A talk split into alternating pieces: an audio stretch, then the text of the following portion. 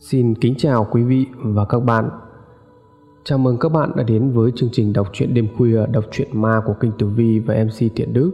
Ngày hôm nay các bạn hãy cùng kênh Tử Vi cùng MC Thiện Đức đi đến một câu chuyện ma, chuyện tâm linh kinh dị được mang tên Ma chó. Mạng chó đổi mạng người. Ở câu chuyện này thì nói về một người tên Phương có cuộc sống đổi đời kể từ khi mà ông ta có được cái nghề giết mổ chó, buôn bán thịt chó. Nhưng cũng chính về cái cái nghiệp giết mổ chó đó đã mang lại cho ông ta và gia đình những cái điều mà hết sức là kinh dị. Các bạn hãy cùng kênh tử vi về mc thiện đức đến với bộ truyện tâm linh kinh dị, chuyện ma được mang tên ma chó, mạng chó đổi mạng người.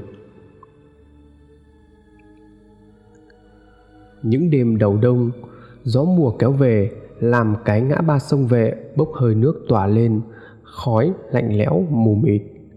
Những người đi đặt cá nửa đêm hay những người đi buôn bán hàng trên huyện minh long thường qua đây lúc gà gáy và họ vẫn thường nghe thấy tiếng chó chu chéo oan thán văng vẳng ở bên tai.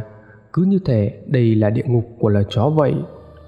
Gọi là cái ngã ba sông, nhưng thực chất đây chỉ là nơi con suối nhỏ chảy băng qua đường cái đổ ra sông. Thời kỳ pháp, người ta xây cầu bằng sắt, bắc ngang qua, cầu thấp đến mùa mưa lũ thì nước suối ngập ngừng, người dân không đi qua đây được. Đến mãi gần đây, khi mà vụ tai nạn giao thông khiến cho một chiếc xe du lịch rơi xuống suối, chết bốn người xảy ra, thì chính quyền mới xây chiếc cầu mới khang trang và rộng rãi hơn. Đó là một vụ tai nạn giao thông nghiêm trọng nhất từng xảy ra gây chấn động cả một vùng xã nghèo, miền núi hẻo lánh này. Người ta đồn nhau rằng những người chết trong cái vụ giao thông đó đã vô tình đụng phải ông tuất, cho nên đã bị trả thù. Những người chứng kiến lúc đó kể rằng khi vớt cái xác lên, bốn cái xác chân tay cò quắp, giống như tứ chi của con chó, chẳng phân biệt được đâu là chân, đâu là tay gớm ghiếc hơn nữa đó chính là cặp mắt của người nào người nấy trợn ngược lên, trong mắt thì đỏ ngầu, trông như chó dại. Không có lý do gì mà những người bị chết ngạt dưới nước mà xác lại như thế cả. Vậy nên, dân làng xã này càng tin vào cái điều mà ai kia cũng phải sợ hãi.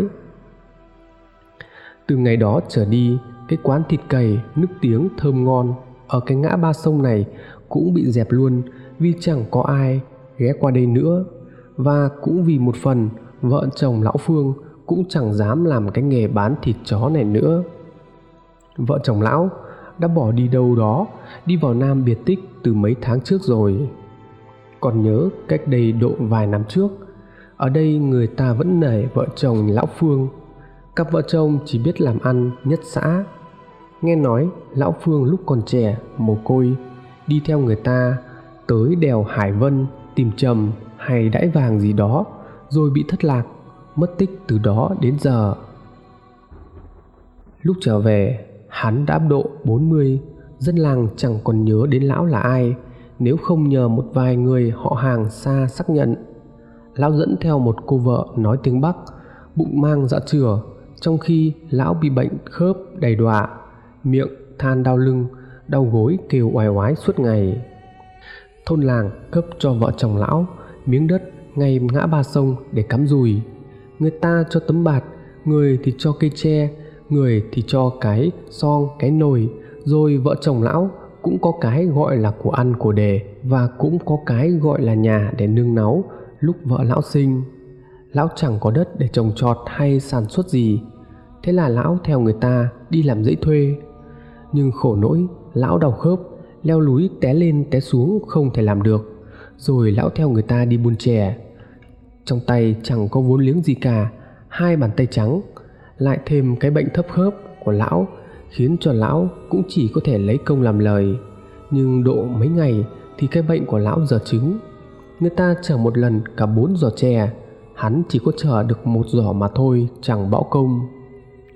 Rồi có hôm chập choạng tối, tháng 3 xe tải chở mía từ nông trường về nhà máy đường lúc đi ngang qua chỗ nhà lão thì xe cán chết một con chó mực của ai không biết. Nó sặc máu chết tươi. Ở cái xứ này, người ta nuôi chó để bắt chuột, để giữ nhà. Chứ chẳng ai biết làm thịt chó, mà cũng chẳng có ai ăn thịt chó. Thế là lão nhặt vào nhà.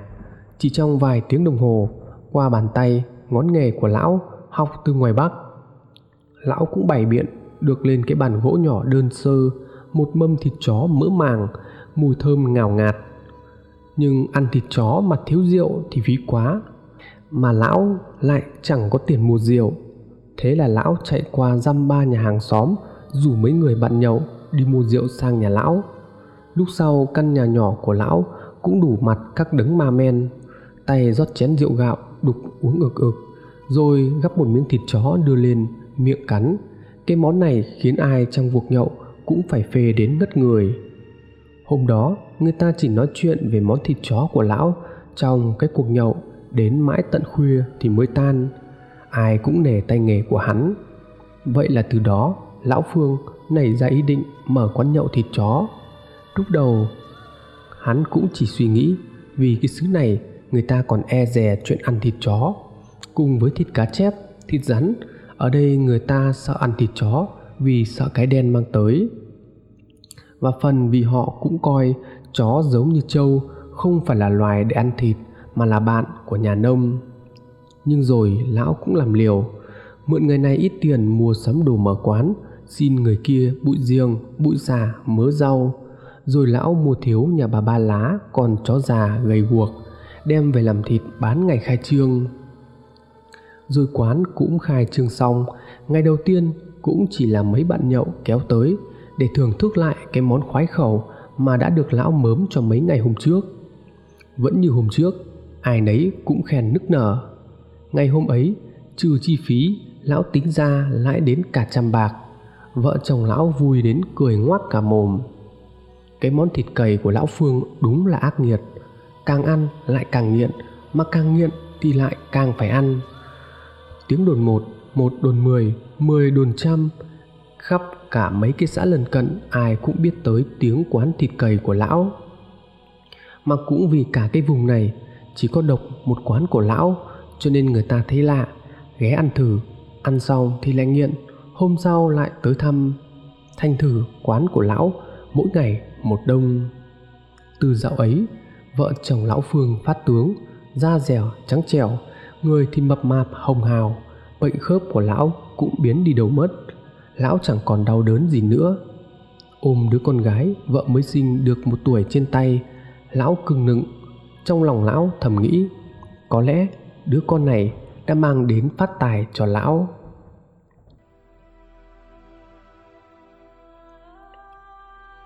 Nhà lão bây giờ đây đã được xây khang trang, quán cũng được xây lại sạch sẽ, gọn gàng hơn. Vợ chồng lão đã có của ăn, của đề ăn trắng mặc trơn dâu có hẳn lên, lão thì hàng ngày dậy từ gà gáy, chọn một con chó xấu số nhất hôm nay trong lồng lấy cái gậy, đập cái phục một cái vào đầu. Thật chắc tay, con chó trụ ẳng lên thảm thiết, dãy đành đạch, máu từ hốc tai hốc mắt nó cứ túa ra phi bong bóng bòn bọt rồi lão kẹp cổ, thọc thêm mấy nhát nữa để có thể lấy máu. Tiếp theo đó, lão mới bắt đầu cạo lông, róc thịt vợ lão thì đi chợ từ lúc sáng sớm, để có thể mua mấy thứ như rau chuối, lá mơ, xà để nấu món thịt chó. Đến gần trưa, quán bắt đầu mở cửa, cũng là lúc vợ chồng lão thoăn thoắt lên món. Miệng thì cười đon đà, chào khách phục vụ tới tận tối khuya mới đóng cửa. Lúc đầu, ngay thì hắn chỉ có thể bán được một con là đủ. Trải qua hai năm thì hắn phải thịt được hai con thì mới có thể đủ phục vụ cho đội bộm nhậu khắp nơi mỗi chiều về ghé quán. Rồi bắt đầu từ cái đêm hôm đấy thăng sáu cọt đập cửa nhà hắn nửa đêm. Nó mở cái bao lấy ra một con chó ghẻ đã chết queo rồi nói với lão. Ê, ê, anh xem đi Không biết chó nhà ai Chắc là của mấy cái nhà xóm trên. Cái con chó này Nó cứ bơi bơi chập trà chập chững ở dưới dưới Em túm được nó đấy. Mày nói thật không đấy? Hay đi ăn trộm của ai? Trời đất ơi Con chó nhà người ta đang khỏe mạnh. Em làm sao mà trộm được cơ chứ? Rồi thế giờ muốn sao đây? Anh đưa cho em được bao nhiêu thì đưa. Cái con này nó bị ghẻ lại bị mày đập chết rồi. Thôi nhá chín chục ok anh đưa cho em thêm chút đi mà. Con này, nó mập thế kia cơ mà. Ơ, cái thằng này, không lẽ tao trả lại chó cho mày bây giờ? Cái chó này mà tao thèm đi trả giá với mày hả? Bà đâu, lấy cho nó thêm một chục nữa, tròn một trăm, để cho nó đi đi. Cầm đủ tiền, thằng cọt cảm ơn rối rít. Thằng cọt này vốn nghiện rượu tới nỗi vợ nó bỏ đi. Ở cái xóm nghèo này, nó như thằng chí phèo ngày nào cũng uống thức rượu gạo, rẻ tiền đến mờ cả mắt. Người lúc nào cũng lừ đừ. Chỉ cần có thứ gì chấm chấm, mút mút là bao nhiêu rượu trắng, hắn cũng có thể uống được. Ngày nào mà không có rượu thì hắn lại than nhạt mồm, tay chân thì bùn rùn. Hắn chuyên ăn hôi mấy thứ như này, giống như gà dịch, ai vứt đi, hắn cũng lượm về lướng đến như heo bệnh, người ta chôn thì hắn cũng đào lên lướng cũng có thể nhậu được thấy nhà ai có chuối xanh, ổi già, hắn cũng đi xin sò. Miễn thứ gì ăn không chết là đều trở thành đồ nhắm, cho thằng cọt hết. Hôm nay chúng mánh, cầm trong tay cả trăm ngàn bạc, nó sướng hết cả người. Tự hứa, chiều nay nó sẽ tới quán nhà lão phương để có thể thưởng thức cái món ngon nhất trần đời kia, cùng với rượu chuối hột để một lần trong đời rồi chết cũng can tâm ấy thế mà cọt chết thật, một cái chết khủng khiếp và gây giận mụ vợ lão phương cằn nhằn. Cái con chó ghẻ gốc, gớm ghiếc này, làm thịt ra, có bán được không mà mà ông đưa lót tận một trăm nghìn? Bà yên tâm, chó ghẻ, chó bệnh, tôi mà thui là là thơm hết. Tẩm rượu, nấu giả cầy là thơm hết, ngon hết. Ai biết đủ mà chê. Nhưng mà đứa nó ít chục là được rồi cái thằng cọt này đứa bao nhiêu mà không được. Bà đừng có mà khinh cái thằng cọt. Mấy cái thằng như nó thì mình mới dễ làm ăn. Lần này ta đưa nó một trăm nghìn, nó hám tiền. Lần sau nó lại trộm chó, nó tới bán cho mình. Mình ép giá nó sau, lo cái gì? Mụ vợ lão phương nghe có lý, mặt hớn hở, cười khoái chí với chồng. Tầm trưa, quán đã được mở cũng là lúc cọt đã trực sẵn ở quán. Nó thòm thèm, nhìn mâm thịt luộc, lá mơ, đĩa rồi mà mắt sáng rực, kêu thêm một lít rượu chuối hột. Một mình nó ngồi một mâm ở góc quán. Có tiền, có mồi, có rượu, cọt mặc sức uống.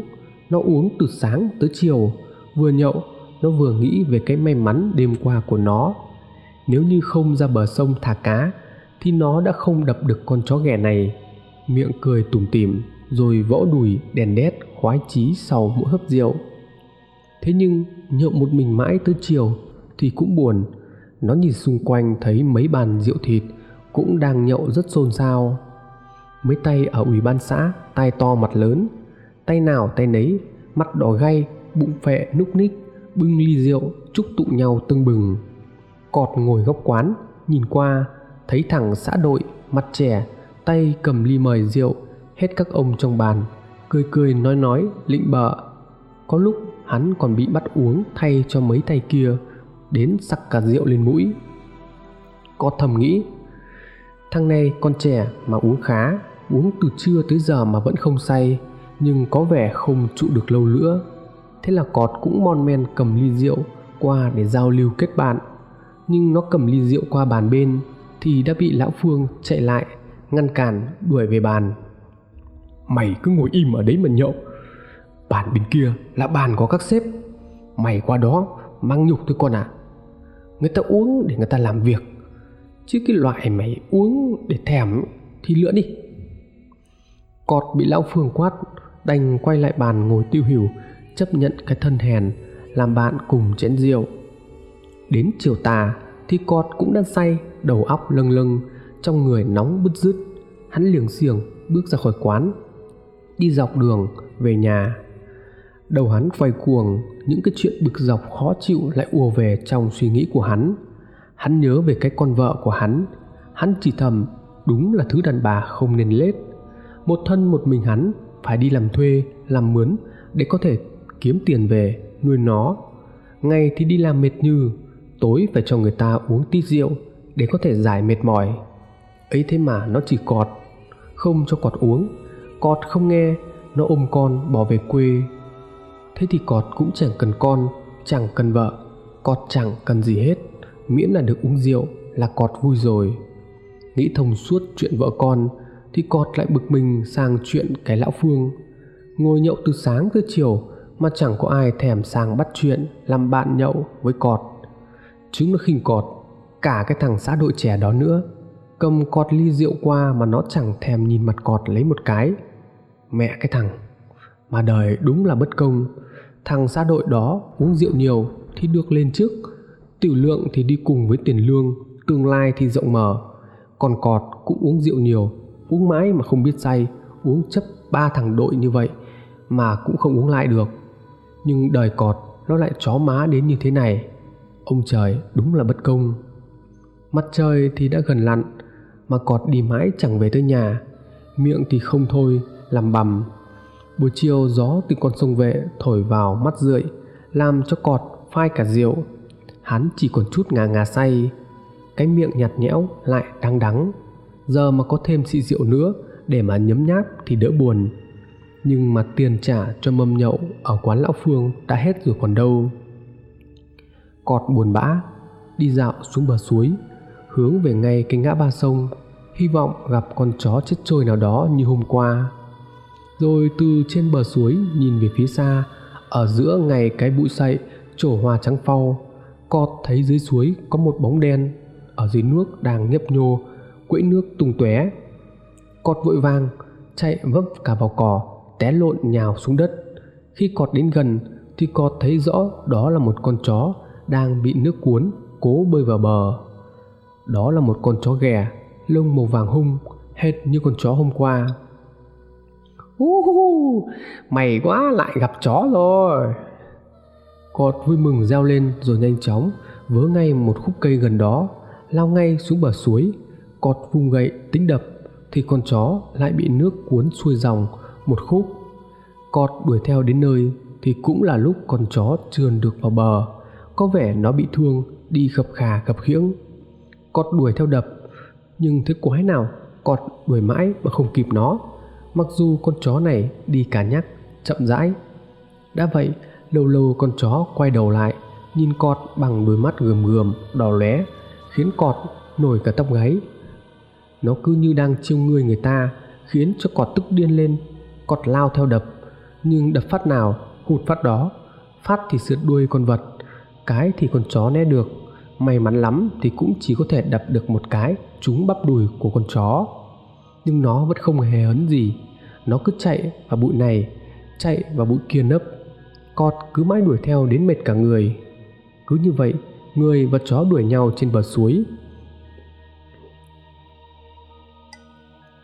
Đang trong cơn say, lại thèm rượu, cọt lấy hết sức đuổi theo.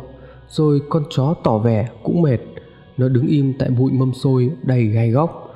Con chó nhìn cọt, trừng trừng, miệng nhe răng gầm gừ, lưỡi thè lè qua một bên, chảy nước nhiễu nhiễu cọt tới gần, nó cũng không chạy. Thế là cọt vùng khúc cây, đập cái thụp một cái vào lưng con chó. Nó gầm gừ mấy tiếng, rồi nhảy xuống dòng suối, bơi lụp sụp sang bờ bên kia. À cái con này, mày mày muốn thoát à? Mày mày không chạy được khỏi tay tao đâu. Nói rồi, cọt gồng tay, nắm chặt khúc cây, nhảy um xuống nước theo con chó. Chiều tối chập choạng, những đứa trẻ đi tắm sông hô hoán thất thanh. Đứa thì chạy hoảng loạn trên bờ, đứa thì đứng bên dưới như chờ chồng, có đứa thì xỉu ngay tại chỗ. Đến khi dân làng ùa xuống thì người ta mới thấy dưới nước, ngay cái chỗ bụng bờ suối, cạnh bụi mâm xôi rậm rạp, xác của cọt lồi lềnh phềnh một nửa trên bờ một nửa dưới nước, máu me đầm đìa, hoa vào lăn nước suối. Khi người ta vớt xác cọt lên, thì thấy quần áo cọt, rách bươm, minh mẩy đầy vết thương như ai đó lấy kim xăm vào người. Ngay cái cổ, có hai que củi khô đâm vào yết hầu, khiến máu liên tục ướm ra không ngừng.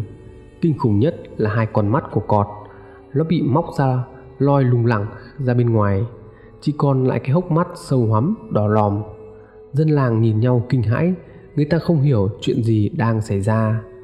Dưới ánh lửa đuốc dọi vào khuôn mặt sợ hãi của từng người, tiếng bàn tán run rẩy sao động cả một khúc sông. Chuyện thằng cọt chết làm chấn động cả làng xã. Người ta không biết vì sao cọt lại chết như vậy. Công an tỉnh có tới để điều tra, nhưng kết luận không có dấu hiệu của một vụ giết người. Toàn bộ những vết thương đều là do cọt tự gây ra. Nhưng vì sao cọt lại tự hủy hoại bản thân mình đến như vậy? Những ngày sau đó, những đứa nhóc chăn bò ở bên suối kể lại rằng, hôm ấy, chúng nó thấy cọt cầm một khúc cây, cứ vừa đi vừa hua lung tung vào không trung cọt cứ như đâm sầm vào bụi rậm gai góc, mà đi thẳng như thằng mù. Miệng thì la hét, chúng nó chạy theo ngăn cản, nhưng cọt đang say rượu cầm cây đánh vào đứa nào tới gần. Cho nên chúng nó tránh xa, chẳng đứa nào dám tới gần. Rồi chúng thấy cọt đứng trên bờ, lao xuống nước, rồi lại leo lên bờ, rồi lại lao xuống nước. Cọt cứ một mình như vậy mãi. Có đứa trong bọn nó nói rằng, chắc là chú cọt đang bị say rượu, đi tắm. Cho nên chúng nó hù nhau để mặc cho cọt tắm một mình dưới suối có một đứa trong số chúng, nói lại với người ta là, chú cọt chết ngay đúng cái chỗ mà hôm trước chú đập được con chó ghẻ người ta hỏi, con chó ghẻ nào? Thì nó kể, chiều hôm trước đó nữa, có thấy cọt đập được một con chó ghẻ bên bờ suối, mang lên bán cho quán ông phương. Trẻ con thì có biết nói dối đâu. Vậy là dân làng tin ngay, họ đồn kháo lên rằng thằng cọt bị quả báo mà họ cũng dè bỉu vợ chồng lão phương, nói rằng sớm muộn gì, vợ chồng lão này cũng bị quả báo giống như cọt. Có người thì hiền lành hơn, người ta nói rằng chắc là thằng cọt uống rượu đến phát điên, cho nên bị hoang tưởng, tự lấy cây đập vào người, rồi lao vào bụi rậm, bị gai đâm vào người, mất máu đến chết. Mấy ngày này, người ta sợ, cho nên ít ai còn nghĩ tới chuyện ăn thịt chó chuyện đồn đại rồi cũng tới tai vợ chồng nhà lão phương. Mụ vợ lão phương nhảy cẫng ra ngoài, tay chống lạnh miệng vẩu sắc nhọn, thao hồ mà chửi bới. Cái quân nào mà ăn nói nhà bà thất đức? Cái quân ghen ăn tức cỡ, nói nhà bà mua chó ăn cắp của thằng cọt. Quân nào dám nói thì dám tới đây mà nhận, bà xé xác tụi mày ra. Lão phường cũng tức tối cầm con dao, đập hình thịch vào ngực và phân bua cái nhà này mà thất đức ấy, mà nhà này còn hơn cái lũ nghèo kiết xác tụi mày. Chó cũng như heo như gà tao giết thịt thì đã làm sao? Cái lũ hèn mọn đáng ghét tao mà thèm mua chó chết bờ chết bụi à? Hai vợ chồng lão phương cứ thế mà gào thét chửi bới phân bua cả buổi sáng. Nghe những lời chửi bới chói tai ấy dân làng chẳng ai dám nói gì tới đôi vợ chồng ghê gớm ấy. Sau gần tháng thừa khách thì quán cũng bắt đầu buôn bán trở lại, người ta tạm quên đi cái chết của thằng cọt. Chuyện thì cũng đã lùi xa về quá khứ. Chuyện quả báo vì thịt chó, chẳng ai thấy sợ, mà có người lại nhà vô kinh doanh cái món này nhiều hơn. Ngoài gia đình nhà lão phương thì có đến hai quán thịt chó khác được mở ra để cạnh tranh. Nhưng do tay nghề quá non, những món thịt chó của con đó chẳng thơm ngon, đượm rượu như của nhà lão vắng khách dần ra, các quán đó cũng đóng cửa, chẳng thể duy trì nổi. Lão phương càng thêm khoái chí, cái tài chế biến thịt chó của lão đúng là trời ban, lão tự hào lắm. Nhưng ngoài niềm tự hào, lão cũng băn khoăn làm cách nào để có thể kiếm nhiều tiền hơn nữa. Chứ như thế này, biết chừng nào mà khá. Mặc dù bây giờ trong xã, nhà lão chẳng thua ai nữa. Ngày qua ngày khách đến quán nhậu mỗi lúc một đông hơn, chịu chi tiền nhiều hơn cho cái món thịt cầy của lão phương. Lúc đang buôn bán phát đạt, thì lão lại gặp một chuyện oái oăm, đó chính là nguồn chó cung cấp cho quán nhà lão đang khan hiếm dần. Người dân cái vùng này chẳng còn ai muốn bán chó cho lão phương làm thịt nữa, vì mỗi sáng người ta đi qua chợ mà quán lão phương lại ngay cái vệ đường, cho nên họ nghe thấy tiếng chu chéo của những con chó thoi thóp lúc lão phương giết thịt. Người ta bị ám ảnh bởi những tiếng kêu của những con vật sắp chết ấy.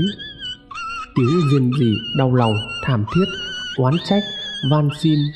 Nếu như được chọn một cái chết để chết, thì hẳn trong tất cả những con chó đó sẽ không bao giờ con nào chọn cái chết dưới bàn tay của lão phương. Vì lão phương dùng cái cách quá sức tàn bạo, lão chỉ cần cầm cái búa tạ đập vỡ cả sọ con chó, rồi để cho con chó chết từ từ trong đau đớn.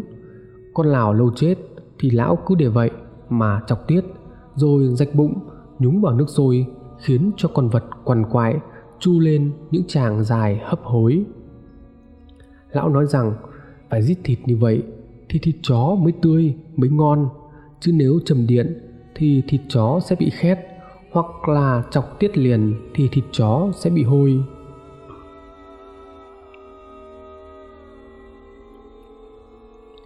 Khách của quán bây giờ cũng ít người ở làng này.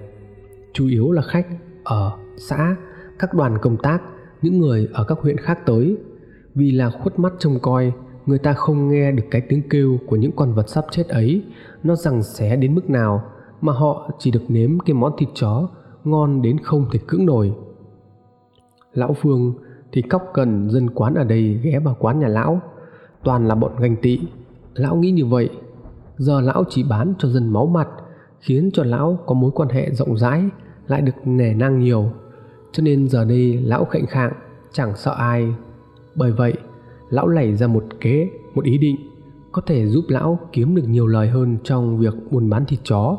Cái nguồn cung cấp chó cho lão sẽ không còn bị khan hiếm nữa. Sau bao nhiêu ngày suy nghĩ, cuối cùng lão cũng có cách giải quyết. Và cái cách giải quyết của lão đó chính là lấy mạng chó, đổi mạng người. Lão nhớ tới những thằng đầu trâu mặt ngựa ngoài tư nghĩa, những thằng trước đây cùng với lão đi đào vàng ở ngoài bắc. Cả bọn bị bệnh tật đầy mình đến nỗi thân tàn ma dại đều trở về. Lão hiểu rằng mấy năm nay quay về quê sinh sống, ngoài lão ra thì bọn kia đều là ma cô, sống vật vờ qua ngày ở cái chợ la hà lão sẽ ra đó tìm lại bọn này và cho chúng nó một công việc. Lão bỏ một buổi sáng ra ngoài tư nghĩa. Sau vài phút vòng vèo quanh cái chợ la hà thì lão cũng không khó để có thể tìm được bọn này. Chúng nó đều ở đây hàng ngày và bốc hàng cho các tiểu thương, kèm theo bảo kê, thu tiền góp cho các chủ hụi. Cuộc sống thì khá chật vật. Tụ tập gặp nhau trong một quán nước. Cả bọn nhìn thấy lão phương mà tròn xe cả mắt chúng nó ngạc nhiên hỏi ừ, đại ca lâu ngày không gặp ông anh ăn được cái cuộc ngon vật lạ gì mà phát tướng dữ vậy? À cũng may anh mới về quê thì có cái nghề trong tay cho nên nó cũng đỡ. Thôi anh anh nói luôn nhá. Anh tìm bọn mày ấy là để bàn cái chuyện này. Bây giờ anh đang mở cái quán thịt chó buôn bán thì cũng tạm được nhưng mà cái nguồn thịt chó bây giờ nó khó khăn quá. Chỗ anh người ta không bán nữa. Bọn mày làm ở chợ này, tìm cho anh cái mối để mua, được không? Cả bốn thằng nhìn nhau ngờ ngợ, nhưng rồi cười cợt, chế giễu. À ông anh giờ thành ông chủ rồi. Chó ấy thì chỉ có mua dạo mới có, chứ ai mang ra chợ bán hả ông anh? Ây mua cho cái bọn mua dạo bán không có lãi anh là anh biết bọn mày có nghề. Bọn mày làm thế nào thì làm. Miễn là có chó mang đến nhà là anh trả tiền. Ok? Tất cả đều hiểu nghề mà lão phương muốn nói là gì và cả bọn đều đồng ý làm theo lão phương. Buổi gặp hôm ấy đúng là không bỏ công lão phương. Bọn này trở thành đường dây cung cấp thịt chó cho lão rất đều đặn. Cứ đều đặn vào khoảng 3 giờ sáng khi mà lão phương vừa thức dậy để bắt đầu ngày mới thì cũng là lúc bọn này mang chó đến cho lão rất đúng hẹn. Tất cả chó đều đã được chết. Con thì chết vì bị đánh bà, con thì chết bị thòng lọng xiết cổ, con thì bị trích điện. Thường thì một đêm như vậy là ba con, lão bán hết trong ngày hôm sau, rồi bọn chúng lại mang lên tiếp cho lão.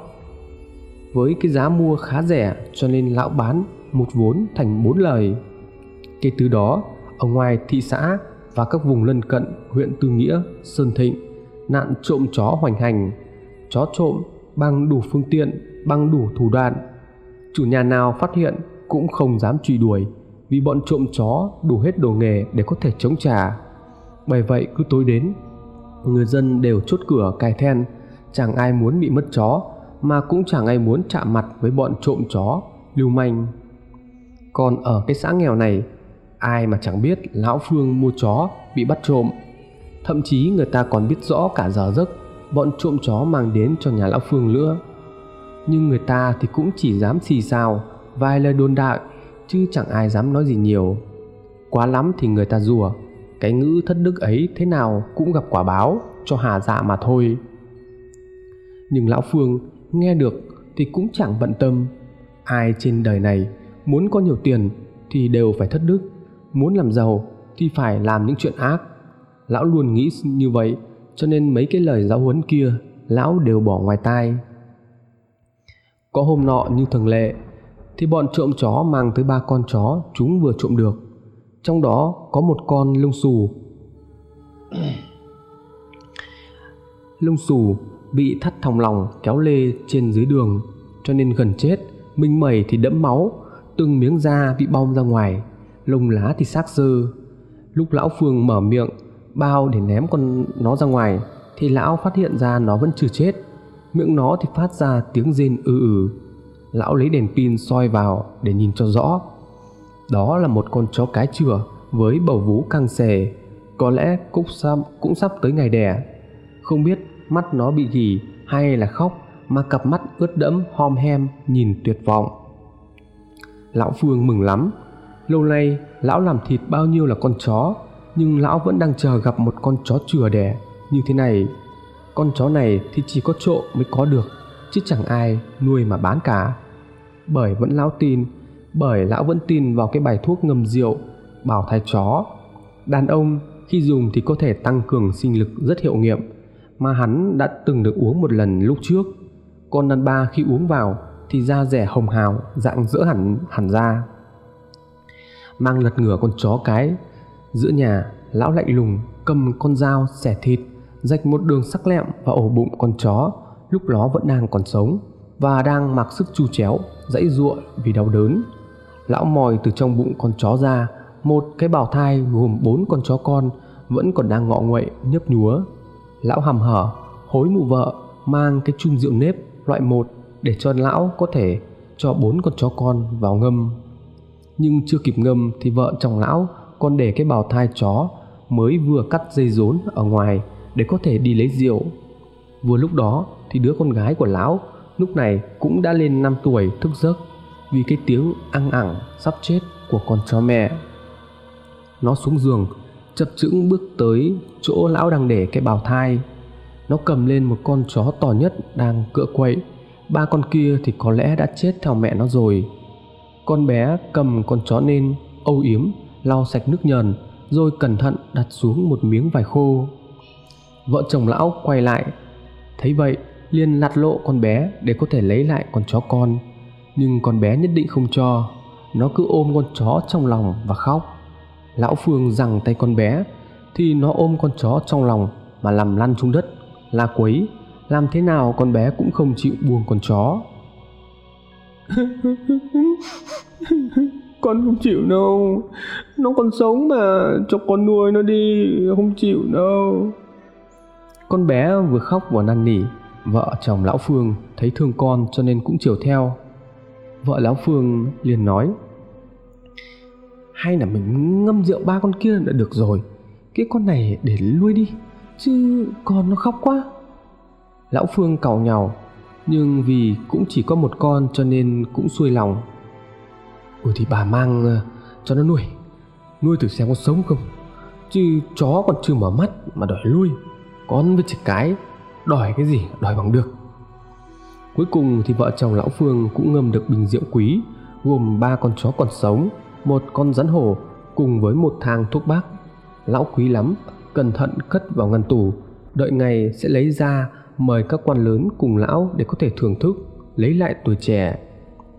Còn con chó kia, dù được cứu lúc chưa mở mắt, chỉ bằng cái nắm tay, nhưng nhìn giống con chuột xạ. Vợ chồng lão phương cùng con bé đút sữa cho nó. Chăm sóc mãi thì cuối cùng cũng sống sót được. Đó là một con chó đực lông đen, bởi vì khi còn nhỏ bị rách ra khỏi bào thai, cho nên bị nhiễm trùng một con mắt, lớn lên thì bị trột hàng ngày nó chỉ quấn quanh chân của con bé. Ngoài con bé ra thì nó chẳng vẫy đuôi mừng một ai. Nó cũng chẳng sủa, chẳng gầm gừ khi thấy người lạ. Nó cứ lầm lì lầm lì suốt ngày lùi thủi dưới cái gầm giường, gầm tù, đợi con bé đi học về. Nhiều lúc, vợ chồng lão phương nhìn con chó cũng có đôi chút thỏa mãn, giống như người ta làm quá nhiều điều ác. Đến lúc làm được một việc tốt thì bỗng thấy nhẹ nhàng hơn. Còn lão phương thì giết cả trăm con chó. Nay cứu được một con thì lão cảm thấy trong lòng cũng đỡ ai náy đi một chút. Nhìn con bé chơi đùa với nó vợ chồng lão cũng gật gù. À, thôi thì mình làm phước vậy. Nhưng mà trần đời những kẻ hay làm việc tiểu thiện thì thường là đại ác. Quả báo thì lại lâu nó chưa đến với lão nhưng nó đến với cái bọn trộm chó trước. Lão phương vẫn thích cái bài rượu thuốc từ bào thai chó kia. Bởi vậy, mỗi lần bọn trộm chó mang chó tới thì lão vẫn dặn chúng là tìm bắt cho lão những con chó chửa mập mạp để cho lão thỏa mãn cái thú vui. Ông anh à dạo này căng lắm ông ạ. Ban đêm ấy, người ta giao cổng, giao cửa hết rồi. Chó có chạy ra ngoài đường đâu mà bắt. Thì bọn mày cứ phá cửa vào mà bắt bọn chúng mày lại còn biết sợ cửa. Ui giời, ông anh làm như chuyện dễ đấy. Nhiều lúc bị phát hiện, chạy muốn hộc cả máu chứ đùa.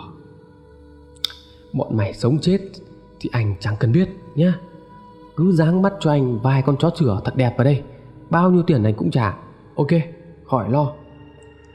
Bọn trộm chó đi rồi thì vợ lão phương mới cau mày, trách móc. Ông nói cái gì vậy? Cái bọn này nó liều mạng trộm chó cho kỳ được, rồi lỡ người ta đánh chết nó thì sao?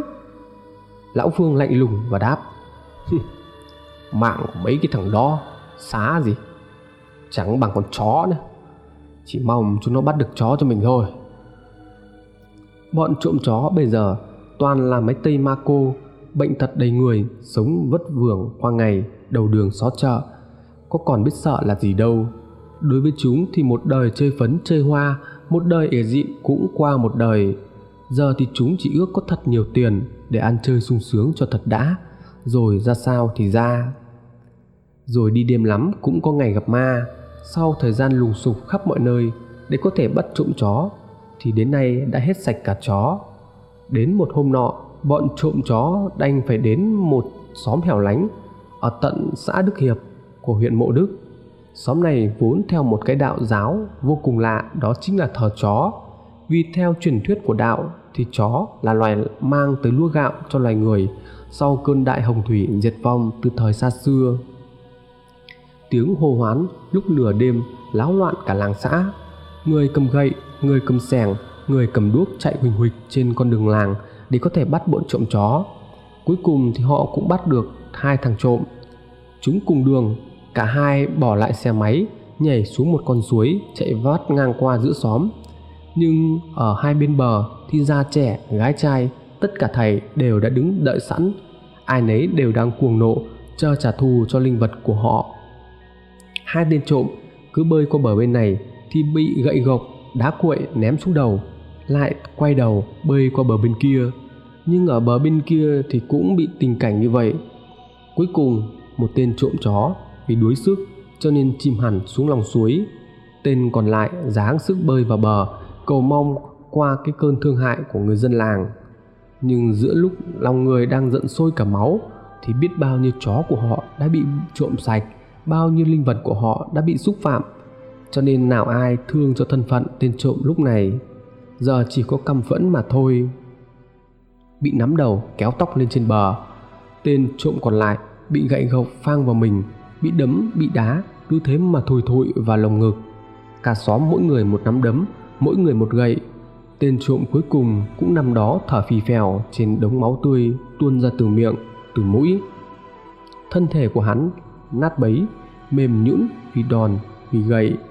Cái chết của hai tên trộm thảm thương, chẳng kém những con chó bị trúng bắt là bao nhiêu. Chuyện này đồn đi khắp nơi, nhiều người thì hả hê cũng lắm người chỉ thương cho hai tên trộm. Công an thì có về làm việc nhưng cũng chẳng được gì. Vì cả làng thì mỗi người một tay đánh chết trộm, chứ chẳng riêng ai. Công an thì cũng không rảnh mà đi điều tra cái chết của hai thằng trộm, vốn là cặn bã của xã hội. Từ đó chẳng có ai dám đi trộm chó nữa. Nhiều làng xã lại trở về bình yên như lúc trước. Riêng lão phương thì lại thấy bất an vì mấy đêm rồi lão cứ làm mơ thấy hai tên trộm đó. Hôm nay vẫn như thường lệ, trong cơn ngủ mơ giữa lúc 3 giờ sáng, lão nghe thấy tiếng đập cửa. Đó là tiếng đập cửa của những tên trộm đến bán chó. Lão vừa ưỡn mình, vừa ngáp, vừa than rằng, sao đêm trôi quá nhanh, mới đó mà đã tới giờ phải dậy làm thịt chó rồi. Tiếng gõ cửa vẫn như mọi hôm. Lão vừa đi, vừa ngáp vừa bực dọc gắt gỏng. Mày đợi tao tí gì mà ầm mỹ thế? Cái lời mắng nhiếc ra đến đầu lưỡi thì vội thụt lại. Lão bỗng dựng dựng cả tóc gáy vì sực nhớ ra chuyện hai tên trộm chó đã bị đánh chết rồi. Vậy thì đêm nay còn ai đang đứng gõ cửa ngoài kia? Giấc mơ mà mấy hôm nay lão mơ thấy mặt của hai tên trộm hiện lại trong đầu gã những cơn ác mộng khủng khiếp. Lão cảm thấy lạnh xương sống, da lão nổi dần dần, mặt thì nóng gian. Lão vội lay mụ vợ và nói, bà bà bà ơi, dậy dậy đi, dậy. Mụ vợ tỉnh dậy, dướn đôi mắt tèm nhem, nhìn lão. Gì thế? Đã tới giờ đâu mà mà mình dậy? 5 giờ mình mới làm cơ mà. Lão bẩn thần đáp lại, dậy có ai gõ cửa kìa? Cái giọng run run của lão khiến cho mụ vợ thấy lạ hơn. Mụ dụi mắt, lắng tai nghe một hồi, nhưng chỉ thấy im lặng. Cái ông này mơ ngủ à? Có ai gõ cửa? Thôi ông ngủ tiếp đi. Vừa nói dứt lời, mụ lại ngã xuống cây gối êm ái, kéo tấm mền ấm áp chùm lên người, ngủ lại. Không còn nghe thấy tiếng gõ cửa nữa, lão phương cũng nằm xuống, cố nhắm mắt ngủ đi. Nhưng lão lại mơ màng thì lại thấy tiếng cửa ấy lại phát ra. Lão choàng mở mắt, mụ vợ thì đã say ngủ, thở phì phèo. Lão vén màn, bước xuống giường đi ra ngoài cửa. Lão phường sợ hãi, đang hắng, gọi ai đó? Nhưng chẳng có ai trả lời, chỉ có tiếng gõ cửa ma quái đáp lại. Lão lấy hết sự gan lì, bước ra ngoài cửa, rút then cửa mở ra hé hé. Cánh cửa gỗ kêu lên cành cạch dần được mở ra, nhưng bên ngoài chẳng có ai, chỉ là bóng tối dày đặc. Lão cầm đèn pin soi soi dọi dọi, thì bỗng lão bắt gặp ngay một cặp mắt đèn chùi chũi, nhưng con người sáng rực đầy ma mị đang đăm đăm nhìn vào lão, khiến cho lão giật mình muốn nảy cả tim ra khỏi lồng ngực. Đó là ánh mắt của con chó, từ cái bào thai cách đây mấy tháng mà con gái lão đã cứu nó. Con chó đứng uy nghi nhìn lão trừng trừng, lão cảm nhận một nỗi căm hận ngút trời. Nó dường như đang muốn trả thù, muốn ăn tươi nuốt sống lão. Nó đột ngột nhảy bổ vào chân lão, khiến lão kinh hoàng tột độ. Lão phản xạ đá chân, hất con chó. Nhưng người lão giống như rắn quấn phải chân, miệng thì la kêu cứu, mụ vợ để có thể bật dậy. Nghe thấy tiếng kêu cứu, vợ lão bật dậy, hô hoán. Ôi giời ơi, ôi giời ơi, ông ơi, ông làm sao thế? Lão phương người đổ mồ hôi ướt nhem trên trán đứng như trời trồng nói run run chẳng thành lời. Ừ, con con con, con chó. Mụ vợ lão phương nhìn xung quanh chẳng thấy con chó nào. Sau khi hoàn hồn thì lão phương bật điện cả lên thì thấy con chó vẫn nằm in thìn thít ngủ dưới gầm tủ như chưa hề có chuyện gì xảy ra. Sau cái đêm hôm đó trong thâm tâm lão phương vẫn còn sợ một cái gì đó mơ hồ lão nhớ như in cái cảm giác bị bắt gặp cặp mắt của con chó nhìn lão, nhưng vốn nó bị trột một mắt từ hồi nhỏ cơ mà lão không thể hiểu nổi, cho nên vì thế lão sợ lão sợ con chó lúc nhỏ đó con chó trột mắt được con gái lão đặt tên là Ki. Nó thương con Ki cứ như là em ruột của nó. Hàng ngày nó và con Ki thủ thỉ nói chuyện với nhau, những câu chuyện mà chẳng ai nghe được và cũng chẳng ai có thể hiểu nổi. Con Kỳ sống trong cái lò mổ của chính đồng loại. Hàng ngày nó trông thấy lão Phương làm thịt chó. Nó nhìn, nó nằm từ xa quan sát một cách trầm ngâm, nghiệt ngã hơn nó lớn lên bằng những đồ ăn thừa của khách những thứ đồ ăn đó, nếu như con kỳ không ăn thì nó sẽ chết, vì lão phương chẳng cho nó ăn thứ gì khác cả bởi vậy con kỳ càng ngày càng muốn phát dại, càng ngày càng trở nên kỳ dị cứ chiều muộn, con kỳ ra phía sau nhà, nằm quay mặt hướng về bờ suối, ngay cái chỗ đường nước thải hô tanh của nhà lão. Ở đó, mỗi ngày thải xuống dòng suối, lao là máu đỏ, lông chó, nội tạng, xương sầu con kỳ nằm gác mõm lên hai chân trước, nhìn xa xăm. Lão phương mỗi lần nhìn con kỳ như vậy, lại cảm thấy có phần hoang mang. Mặc dù lão đã không còn mơ thấy gương mặt của hai tên trộm chó kia nữa con chó thì cũng không nhìn lão, giống như lần đó nhưng lâu lâu, lão vẫn nghe thấy tiếng động như tiếng gõ cửa vào lúc 3 giờ sáng. Lão Phương không bao giờ dám mở cửa thêm một lần nào nữa.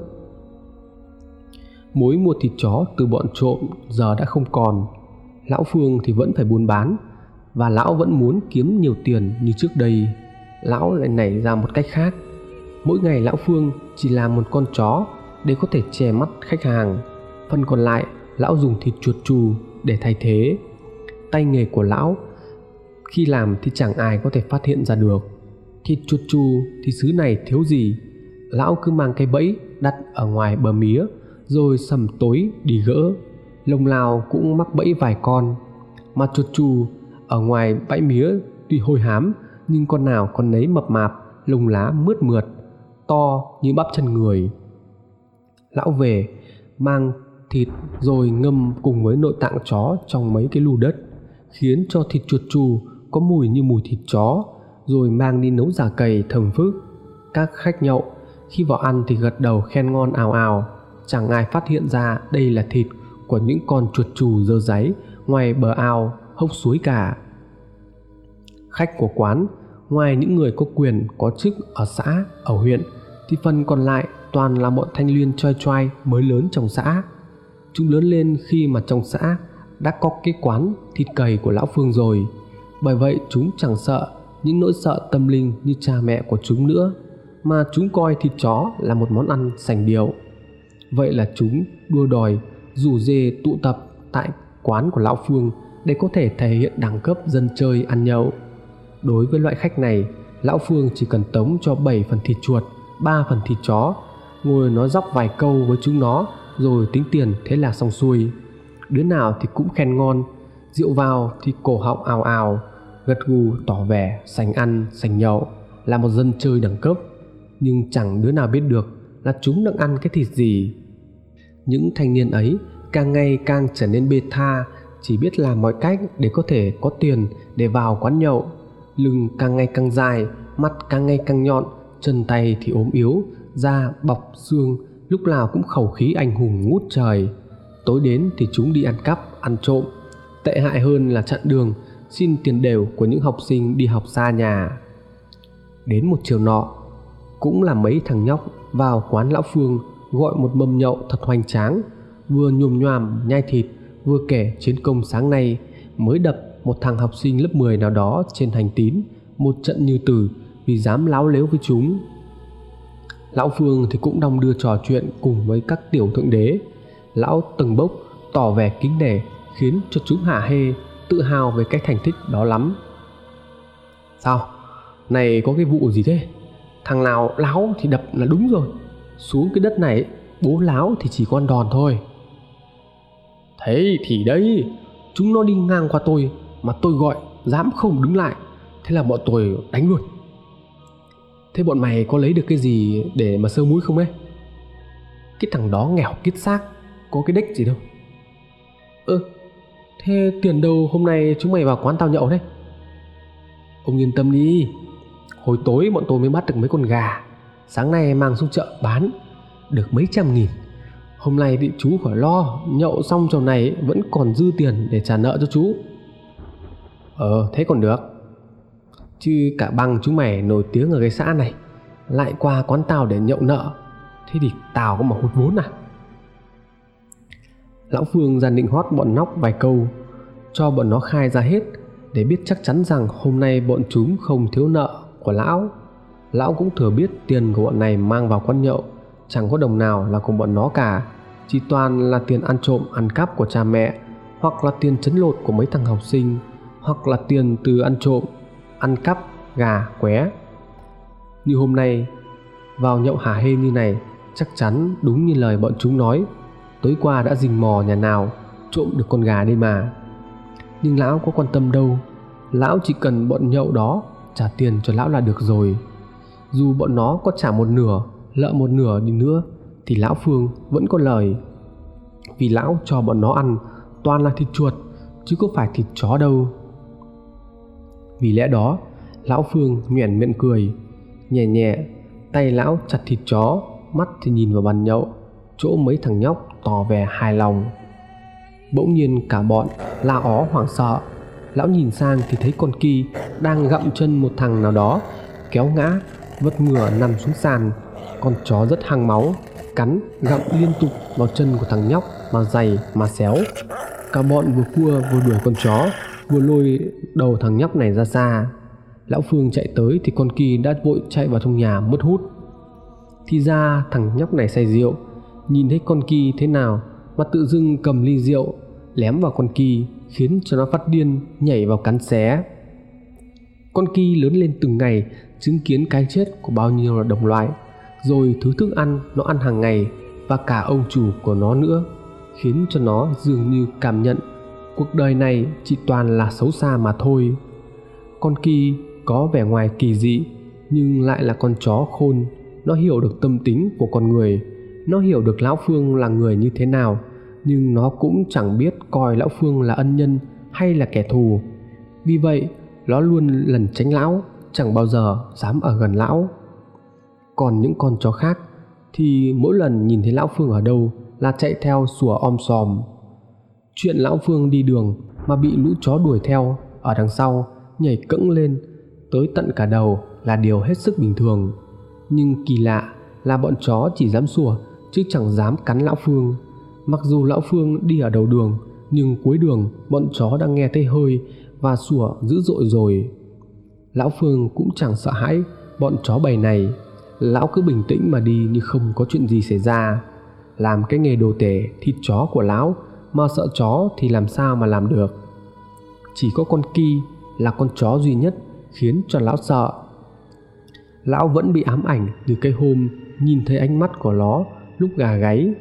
Cho nên bây giờ mỗi lần nhìn vào con ki, lão lại mơ hồ thấy một cái cảm giác hoang mang, khó diễn tả, khiến cho lão giận cả tóc gáy.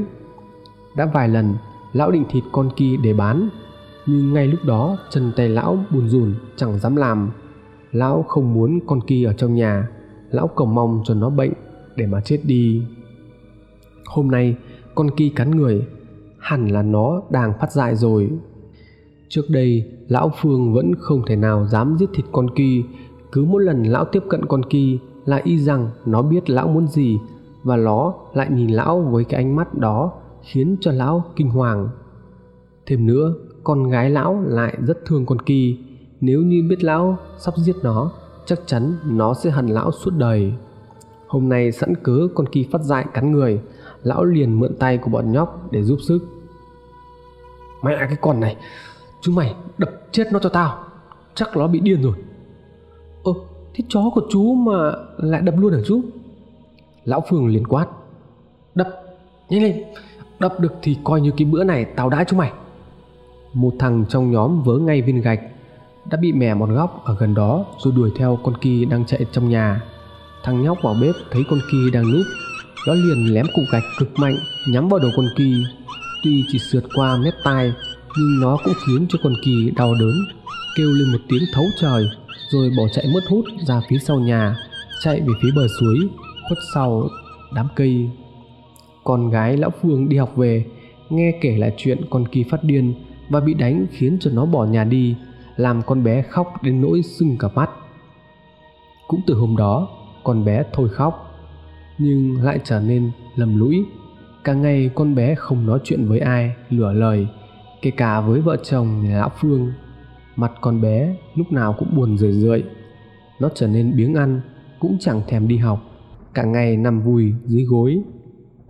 Lúc đầu, vợ chồng lão phương lo lắng, tưởng con bé bị bệnh nhưng vài ngày sau thì thấy nó vẫn khỏe mạnh, cho nên vợ chồng lão lại yên tâm, cho rằng nó bị mất con kỳ nên buồn một chút mà thôi.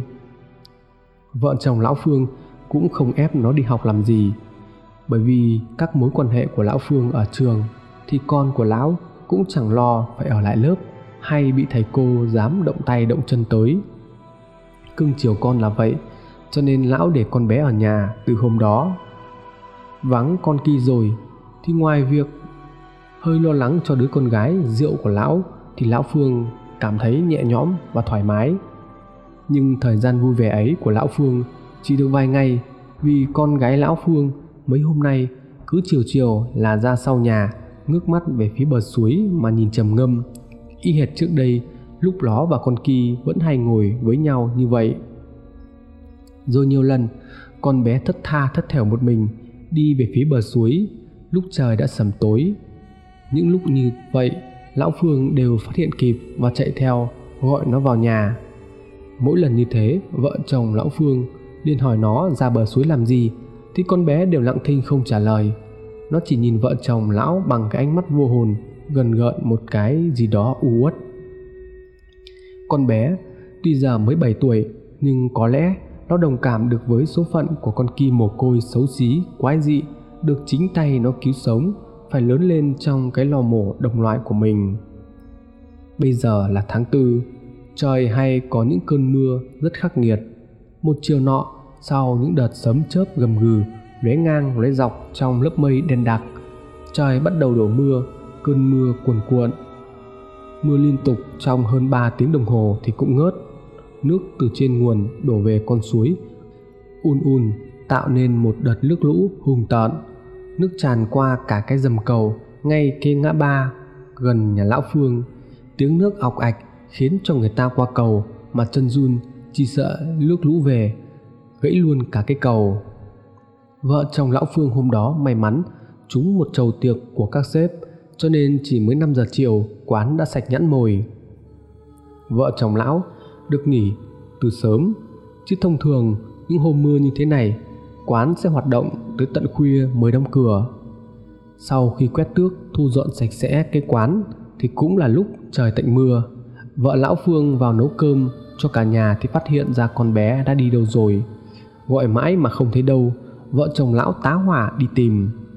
Có linh tính chẳng lành. Vợ chồng lão phương chạy ra phía sau nhà nơi bờ suối lúc trời đã sầm tối để gào thét tên con bé.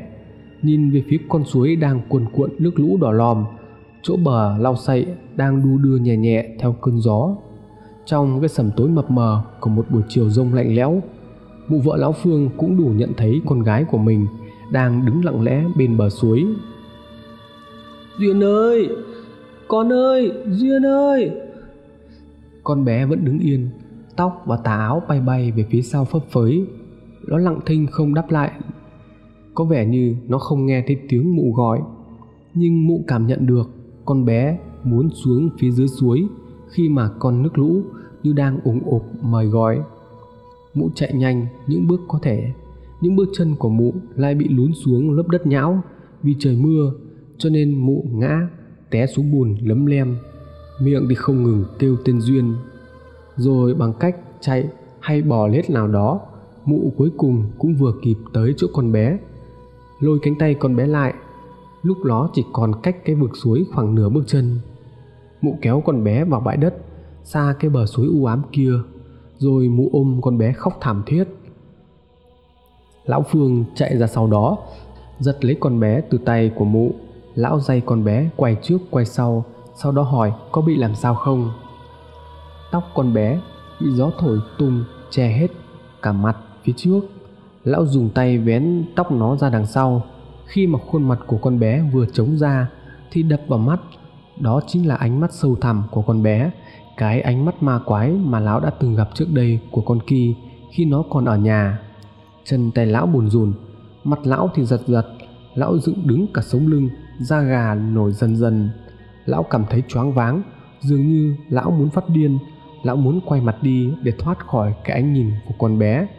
Nhưng cả thân thể của lão cứng đơ, hai con mắt lão dán chặt vào khuôn mặt của con bé, chẳng thể nào thoát ra được. Cho đến khi mụ vợ lão tuy đang ôm con khóc, nhưng cũng kịp nhận ra cái biểu hiện lạ lùng của chồng, mụ giật tay lão ra ngoài. Vì tay của lão đang nắm chặt vào vai của con bé đến hằn cả vết.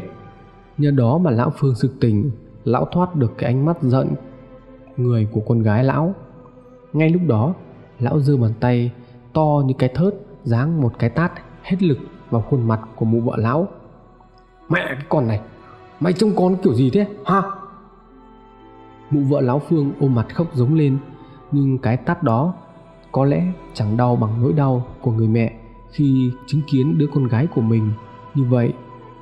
Một vài người trong xóm nghe tiếng động xôn xao ngoài bờ suối thì cũng cầm đèn pin chạy ra xem có chuyện gì không khi mọi người ra tới nơi, thì chỉ thấy gia đình nhà lão phương ôm nhau khóc mà không hiểu chuyện gì đang xảy ra một người đàn ông luống tuổi trong số đó liền tiếng hỏi, có cái chuyện gì mà mà mà tụ tập ở đây thế hả ông Phương?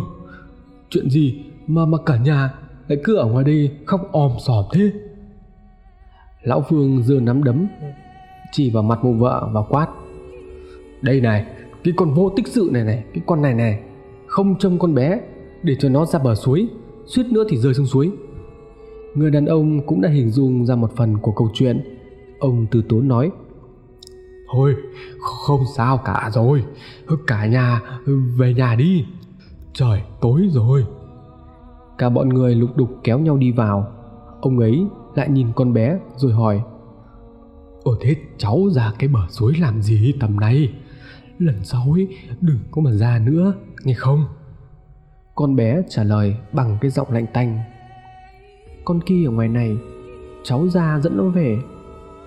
Nghe câu trả lời của con bé, vợ chồng lão Phương đứng khựng lại, nhìn nhau bối rối. Những người hàng xóm cũng đều lặng thinh, chẳng ai dám hỏi thêm điều gì, vì bọn họ đều biết con kỳ của lão Phương là con chó kỳ dị như thế nào. Những ngày tiếp theo, dân trong xã hay xì xào bàn tán về chuyện của con gái lão Phương bị ma dẫn xém chết, rồi cho đó là quả báo của vợ chồng lão. Cứ hễ nghe ai nói như vậy thì vợ chồng lão Phương lập tức chửi té tát, nhưng trong lòng lại cảm thấy sợ hãi, cho nên từ hôm đó vợ chồng lão giam lỏng con bé ở trong nhà, không cho nó ra ngoài nửa bước. Con bé thi thoảng vẫn nói rằng thấy con kỳ ở ngoài bờ suối, muốn được ra bờ suối dẫn con kỳ về. Vợ chồng lão sợ hãi, lòng thì bất an, cho nên từ đó tính tới cái chuyện tích đức. Cái quán thịt cầy mưu sinh thì không thể nào dẹp đi được rồi, cho nên vợ chồng lão Phương bàn nhau chỉ bán hàng vào những ngày thường, còn ngày rằm và mùng 1 sẽ nghỉ kèm theo đó là lễ lạt rất lòng trọng, hy vọng một ngày nào đó được trời Phật phù hộ và con gái lão sẽ trở lại bình thường. Khi mà con người ta bất lực trước hoàn cảnh thì họ chỉ còn biết đặt niềm tin vào thánh thần, nhưng cái kiểu cúng kiếng của lão cốt cũng như cái kẻ làm từ thiện ở cổng chùa mà thôi. Sau đó vào tờ mờ sáng, lão Phương dậy sớm để làm thịt chó như mọi ngày thì phát hiện ra cánh cửa sau nhà đã bị mở toang hoang. Lúc đầu lão chỉ hy vọng là nhà bị trộm mà thôi, nhưng khi bật đèn lên kiểm tra thì đúng như điều lão đang lo sợ, con gái của lão không có ở trong nhà. Lão quát mụ vợ, cùng dậy, hai vợ chồng đảo một vòng quanh nhà không thấy con bé đâu, liền chạy ra phía bờ suối, tới chỗ bụi sậy như hôm trước thì hỡi ôi, dưới cái làn nước suối lạnh lẽo, xác của con gái lão chìm dưới đó, chỉ còn thấy mái tóc lồi bồng bềnh. Lão Phương theo phản xạ nhảy um xuống suối vớt xác con bé lên trong hoảng loạn tột độ mụ vợ thì đã xỉu trao có bọt mép ngay từ lúc nhìn thấy cảnh tượng đó. Đám tang của con bé qua đi, vợ chồng lão phương nhìn vào xung quanh căn phòng, lạnh lẽo. Căn nhà cao giáo, sang trọng, đồ vật trong nhà này đều đầy đủ, thể hiện ra sự giàu có, nhất nhì trong làng xã. Nhưng bây giờ đây, vợ chồng nhà lão cảm thấy tất cả thực sự trống rỗng và vô nghĩa. Lúc này, trong thôn làng bắt đầu dâm gian về câu chuyện gia đình nhà lão phương. Họ nói rằng, lão đang bị chịu quả báo, đời cha ăn mặn, đời con khát nước. Chỉ tội cho đứa con gái non nớt của lão. Sau một thời gian đóng cửa, ai cũng nghĩ lão phương sẽ bỏ cái nghề này để có thể tù nhân tích đức, nhằm kiếm lại mụn con. Ấy vậy mà, chưa tròn một tháng, lão lại tiếp tục bán quán. Và quán của lão khách khứa lại trở lại bình thường, như chưa hề có chuyện gì xảy ra, thậm chí có khi lại đắt khách hơn. Có lẽ việc không sinh thêm đứa con nào mà giờ lại mất luôn đứa con gái duy nhất khiến cho lão phương bất mãn cuộc đời này. Vậy nên, cái chết của con gái lão không làm cho lão sợ, mà càng cho lão căm hận loài chó hơn. Răng giá như thời gian quay trở lại, lúc còn con kia ở nhà, lão sẽ nhất quyết băm cái con chó khốn nạn đó như cái tương thì mới có thể hả giận. Rồi cũng có ngày con kỳ quay trở về để cho lão phương trả thù. Mới tầm mờ sáng vào cái hôm sau ngày cúng tuần 50 ngày của con gái lão có người chạy tới quán gọi om sòm. Đó là giọng của bà ba lá. Ông phương ơi ông phương ơi! Lão trong nhà đi ra cau mày gì vậy bà sáng sớm ra mở hàng thì chưa mở. Bà lại tới đây kéo om sòm thế vậy? Ông đi xuống ngay dưới đầu cầu kia kìa. Con chó nhà ông ấy, nó ngồi ngay góc cầu đấy. Xuống mà bắt nó về đi. Nó phát dại rồi. Coi chừng nó cắn người ta. Bà nói đùa à? sao tôi nghe như chuyện trên giời thế nhỉ? Con chó nhà tôi ấy, nó bỏ nhà đi gần hai tháng này rồi chết bờ, chết bụi từ cái thuở nào, giờ bà lại nói nó về. Chắc là chó nhà ai ấy mà. Là chó nhà ông, cái con chó chột mắt lông đen xù đó. Cả cái làng này, ai còn lạ gì nữa đâu. Mà nó bị điên rồi. Nó gầm gừ, ai đi qua, người ta cũng sợ kia kìa. Nếu đúng như lời bà ba ná nói, thì đúng là con chó kỳ rồi lúc này, trong lòng của lão phương dâng lên một cảm giác rất lạ, một cảm giác hỗn độn giữa sự trả thù cùng với niềm thương xót con gái lão. Đó là một thứ cảm giác khó chịu, làm cho lão cảm thấy thịnh nộ nhưng lại vừa sợ hãi. Này, ông phương, ông đứng đó làm cái gì nữa? Đi xuống đó bắt con chó đi, nó cắn người ta bây giờ. Lão phương chấn tĩnh lại, suy nghĩ thêm một chút. Con kỳ tuy là con chó, nhưng cũng có thể là con chó ma quỷ gây ra cái chết cho đứa con gái xấu số của lão. Và lại, bây giờ nó phát điên rồi, cảm giác sợ hãi của lão tàn biến, giờ chỉ còn lại hận thù mà thôi. Lần này, lão thề sẽ tự tay giết con kỳ để có thể ăn một bữa, để coi con chó ma quỷ đó có thể làm gì được lão. Đâu, bà dẫn tôi đi xem nào. Ở dưới cái gầm cầu đấy ông đi đi, tôi không dám tới đâu, lỡ nó cắn thì sao? Bà ba lá đã già, tiếng nói chỉ còn nghe rền rền, nhưng giọng điệu thì vô cùng dứt khoát. Lão phương đành giao mọi việc ở quán lại cho mụ vợ, còn lão đành ngậm ngùi đi một mình. Từ đường xa, lão đã thấy ở ngay vệ đường, ngay cái đầu dầm cầu, một cục đen lùi lũi, im lìm, bất động. Đó chính là con kỳ. Lão phương không còn bước đi hùng hổ như mới nãy nữa. Mà giờ khi nhìn thấy con kỳ bước chân của lão chầm chậm lại, cảm giác sợ hãi lại từ từ nhen nhóm ở trong lòng. Lão không hiểu, đã gần hai tháng trời, kể từ ngày con kỳ bỏ nhà đi, nó đã ăn gì, uống gì, ở đâu, được ai nuôi, mà bây giờ đây lại trở về ngồi đấy, mà không trở về nhà lão. Cái con chó kỳ dị khốn nạn này, càng nghĩ lão càng cảm thấy sợ hãi lúc này mới sớm tinh mơ mặt trời còn y ạch, chưa nhú lên khỏi dãy đỉnh cương. Đường cái thì vắng vẻ, mới chỉ có một vài người già đi chợ sớm.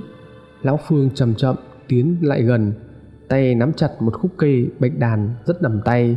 Lão định bụng khi tới gần, xét nện cho con kỳ một đòn vào đầu, rồi lôi xác nó về.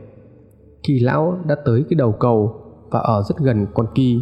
Lão giơ gậy lên thì trong cái ánh sáng nhập nhoạng của bình minh, cái thân hình đen lùi lũi của con chó nãy giờ ngồi im, bỗng động đậy trước mặt và như thể nó đang ngồi chờ lão phương tới vậy.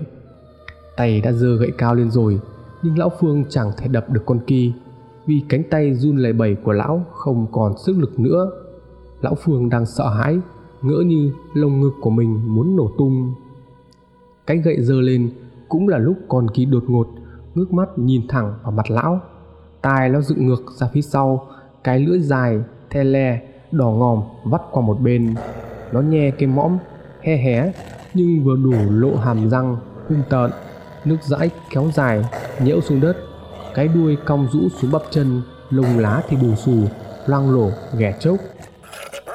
Nhưng những thứ đó không làm lão phương sợ bằng cái cặp mắt của nó con kỳ chừng chừng nhìn lão bằng cái cặp mắt đỏ ngầu, mõm thì nhe răng như đang cười, tưởng như nó đang chờ đợi cái ngày này đã lâu lắm rồi. Giống như chính là nó đang muốn trả thù cho lão, chứ không phải bây giờ là lúc lão phương trả thù nó. Lúc ấy, lão phương cảm thấy chẳng còn chút sức lực nào, khúc cây rơi ra khỏi tay, thì cũng là lúc con kỳ nhảy bổ về phía lão. Nhưng nhờ phản xạ, lão lui lại về phía sau vấp phải cái ổ gà, té lê lết bên vệ đường. Khi con kỳ hạ thấp người, gầm gừ lại gần lão, nhe răng, dọa nạt, cho trực suy nghĩ xem phải tấn công chỗ nào trên cơ thể của lão. Thì từ xa có tiếng xe máy lại gần. Tiếng xe là của hai thằng nhóc choài choài đang dịn ga inh ỏi, phóng nhanh, như muốn thể hiện rằng cả thôn, cả làng này chỉ có chúng nó là biết đi xe máy. Đó là hai thằng nhóc trong bọn du côn tháng trước đã vào quán nhậu của lão. Trong đó thằng cầm lái chính là thằng bị con kỳ cắn và thằng ngồi sau là thằng ném cục gạch vào đầu của con kỳ con kỳ dừng tư thế tấn công lão phương, ngoái đầu ra sau, nhìn hai thằng nhóc. Hai thằng nhóc dựng xe lại và cười chế nhạo. Ôi chú phương, đồ tể giết chó mà sao lại bị chó đuổi bò lồng côm vậy? Lão phương như người đuối nước vớ được cọc. Có người tới làm cho lão vững dạ. Lão đứng phát dậy thở không ra hơi mặt phừng phừng quát từng tiếng gấp gáp. Tụi, mày tụi tụi mày có dội đập nó cho tao. Đập đập nó đi. Hai thằng nhóc lại cười lớn chiều lại. Ui giời ôi cái con chó gầy gò ốm yếu thế này mắt thì nổ mắt xịt mà cũng làm ông chủ quán cầy phải sợ ôi giời ôi buồn cười quá. Lão phương gắt lên. Thì thì bọn mày đập chết nó đi. Tao trả tiền. Trong khi con kỳ đang gầm gừ hai thằng nhóc thì dường như tụi nhóc lại không cảm thấy sự nguy hiểm nào từ nó. Bọn nhóc vẫn không biết rằng con kỳ này đang bị điên hay là con con này đang bị quái dị như thế nào. Bây giờ đây bọn nhóc đã biết tập tành trộm chó cho nên nghĩ rằng chó phải sợ chúng nên chúng chẳng để ý gì tới con kỳ đang thủ thế, đứng ở một bên. Nghe lão phương nói về việc trả tiền nếu như đập được con kỳ thì bọn nhóc lại nở nụ cười tự tin thằng đằng sau vứt cái phịch xuống trước mặt lão phương, một cái bao. Thôi, khỏi cần đi chú. Bọn này đêm qua cũng đập được hai con chó, to nhất làng rồi. Chú xem, trả được bao nhiêu. Còn cái con chó gầy còm này, bọn này đã phát chết luôn nó chẳng dám làm cái gì đâu. Hai thằng nhóc hứng khởi mở miệng bao ra, cười cười nói nói giới thiệu chiến tích đêm qua. Lúc này con kỳ đã thu người lại, lấy đà, nhảy tới bọn chúng. Lão phương muốn thét lên để cảnh giác cho bọn nhóc, nhưng con kỳ lại lườm lão, khiến cho lão kinh sợ. Miệng lão cứ cứng đờ, chỉ mấp máy mà không nói được thành lời. Tiếng hai thằng nhóc hét lên, chúng không ngờ rằng một con chó ốm yếu, gầy gò như con kỳ lại có thể nhảy cao lên tới đầu của chúng mà cắn xé. Con kỳ cắn tóc của thằng này, rồi lại nhảy vọt qua vai của thằng kia mà gặm. Hai thằng nhóc vùng vẫy trong hoảng sợ. Con kỳ rơi xuống và bị một thằng đạp thẳng một cái vào bụng cực mạnh, khiến cho nó làm bệt xuống đất, kêu ư ư kết quả, một thằng bị con kỳ cắn một nhát sâu hoắm vào ngay bờ vai.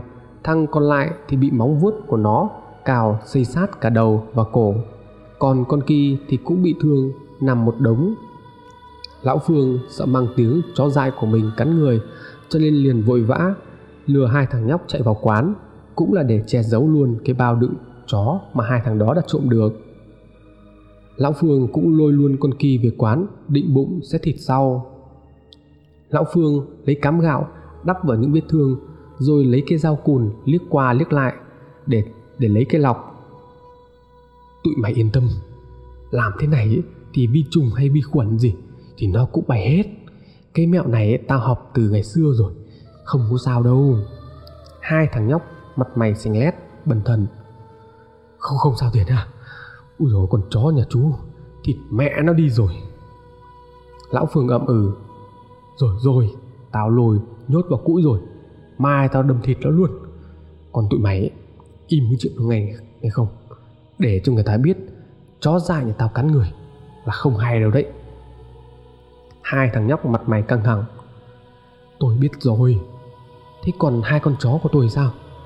Lão phương vội vã dục vợ lấy tiền dúi vào túi của một thằng rồi nói, đây, hai con chó này tao trả tụi mày hẳn 500 nghìn. Coi như hôm nay là xong. Tụi mày về đi. Cấm không được nói cho ai. Nghe chưa? Hai thằng nhóc cầm được tiền mặt mày hớn hở, trả lời, biết rồi, chú, không phải lo. Bọn nhóc đi khuất rồi. Lão phương mang cái bao đựng hai con chó trộm được của tụi nó vào sau nhà. Lão vứt cái bao vào một trong xó bếp, rồi lão nghe tiếng rên ư ử. Lão nhìn vào trong cái cũi nhốt con ki, đó chính là tiếng của nó. Lão đứng lặng thinh, nhìn chăm chăm vào con ki, khiến cho đầu óc lão bỗng hồi tưởng lại những chuyện như con chó mẹ bị lão rạch bụng rồi chuyện con gái lão đã cứu sống con kỳ. Chuyện lão nhìn thấy đôi mắt ma quái của nó, rồi cả chuyện con gái lão đã mất. Trời đất như đang quay cuồng, trở về quá khứ. Con kỳ nghe thấy hơi người, thì cố đứng dậy, run lẩy bẩy loạn choạng nó thò cái đầu ra khỏi song sắt gương ánh mắt nhìn về phía lão phương. Khi ánh mắt của lão và con kỳ chạm nhau, thì lão phương lại hoảng hốt không dám nhìn nữa lão vội kéo cái tấm bạt, che kín cái lồng củi rồi bỏ đi. Buổi trưa nắng chang chang, mấy đứa học trò cấp 2 vừa đi bộ, vừa kể chuyện với nhau dâm gian trên đường rằng ở bên trạm y tế có hai thằng học sinh bị nổi cơn điên, cắn nát bấy bất cứ thứ gì đưa vào miệng nó. Khi hỏi ra thì mới biết rằng sáng nay có người đưa lên trạm y tế, một thằng nhóc bị sốt cao, người nóng gian, nhưng nó vùng vẫy không cho ai tới gần. Cô y tá thăm khám cho nó cũng bị nó cấu vào người. Nghi ngờ nó bị sốt siêu vi, y tá có nhờ người nhà đè thằng nhóc đó xuống để tiêm thuốc hạ sốt thì nó gào, nó thét, hai tay cứ cua được thứ gì đều cho vào mồm mà cắn, mà nhai. Những người tò mò đang tụ tập bàn tán chuyện này thì có tiếng còi cấp cứu hú inh ỏi chạy xuống. Lúc sau, những người ở trạm y tế kể thêm về thằng nhóc là đã được đưa đi ra tỉnh cấp cứu luôn rồi. Theo như lời của người ta nói, thì lão phương chắc chắn rằng thằng nhóc đó là một trong hai thằng nhóc ba ngày trước đã bị con kỳ cắn. Lão phương thầm nghĩ, có lẽ chúng nó phát dại rồi. Nếu vậy thì đứa còn lại giờ này có khi cũng đang phát dại nốt.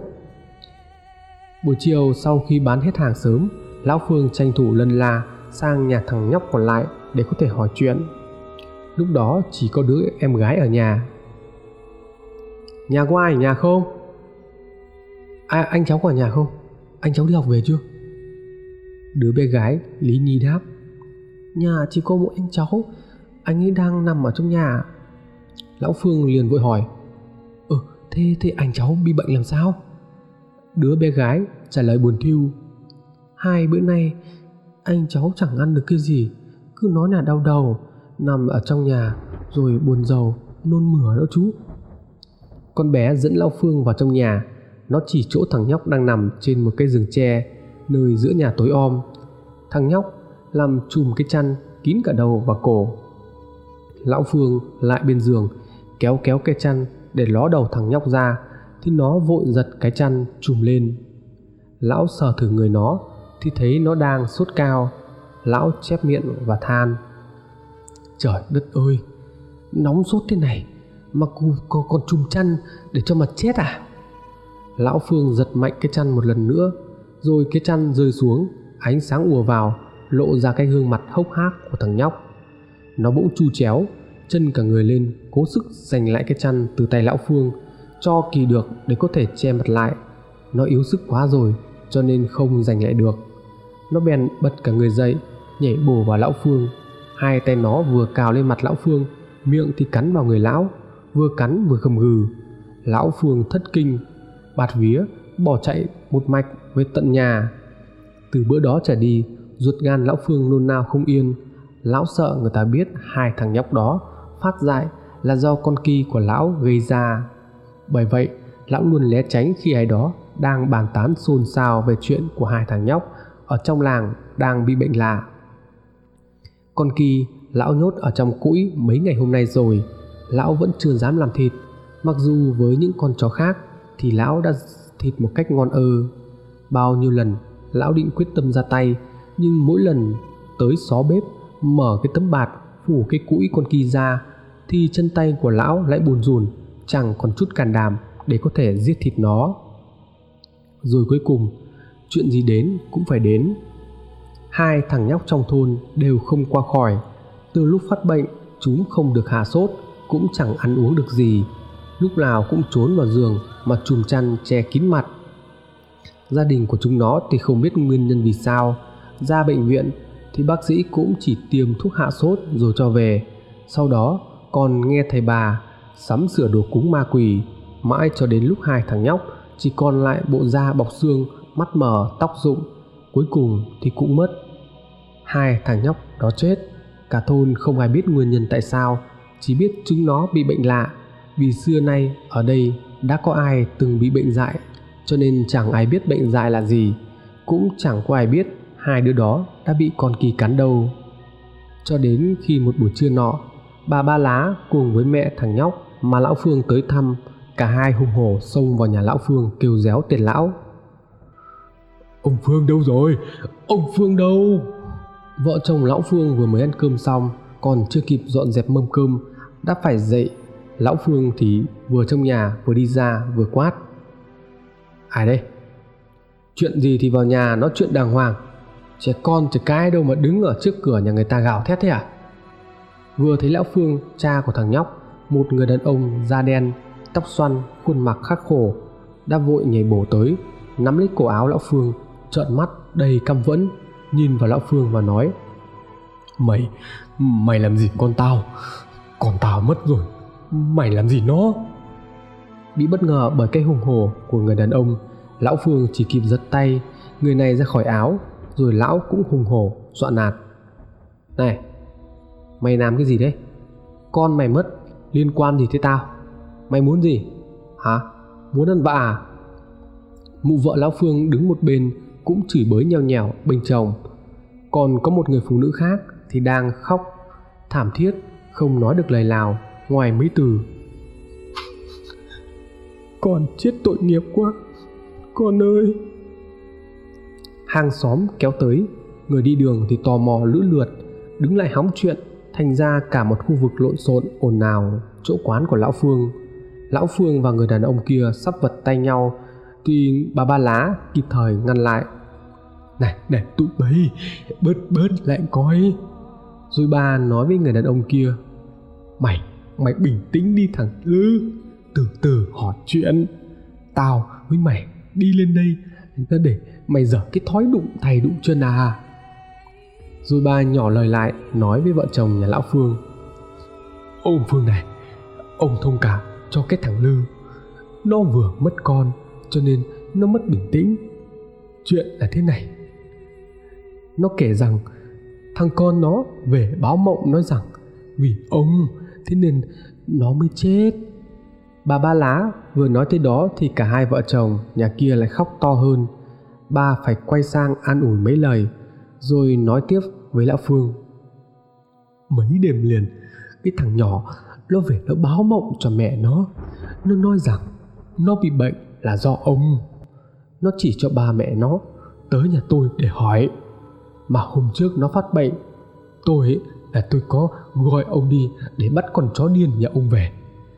Cha mẹ nó sáng nay tới nhà tôi kể chuyện thì tôi mới biết nên tôi đi cùng với họ tới đây.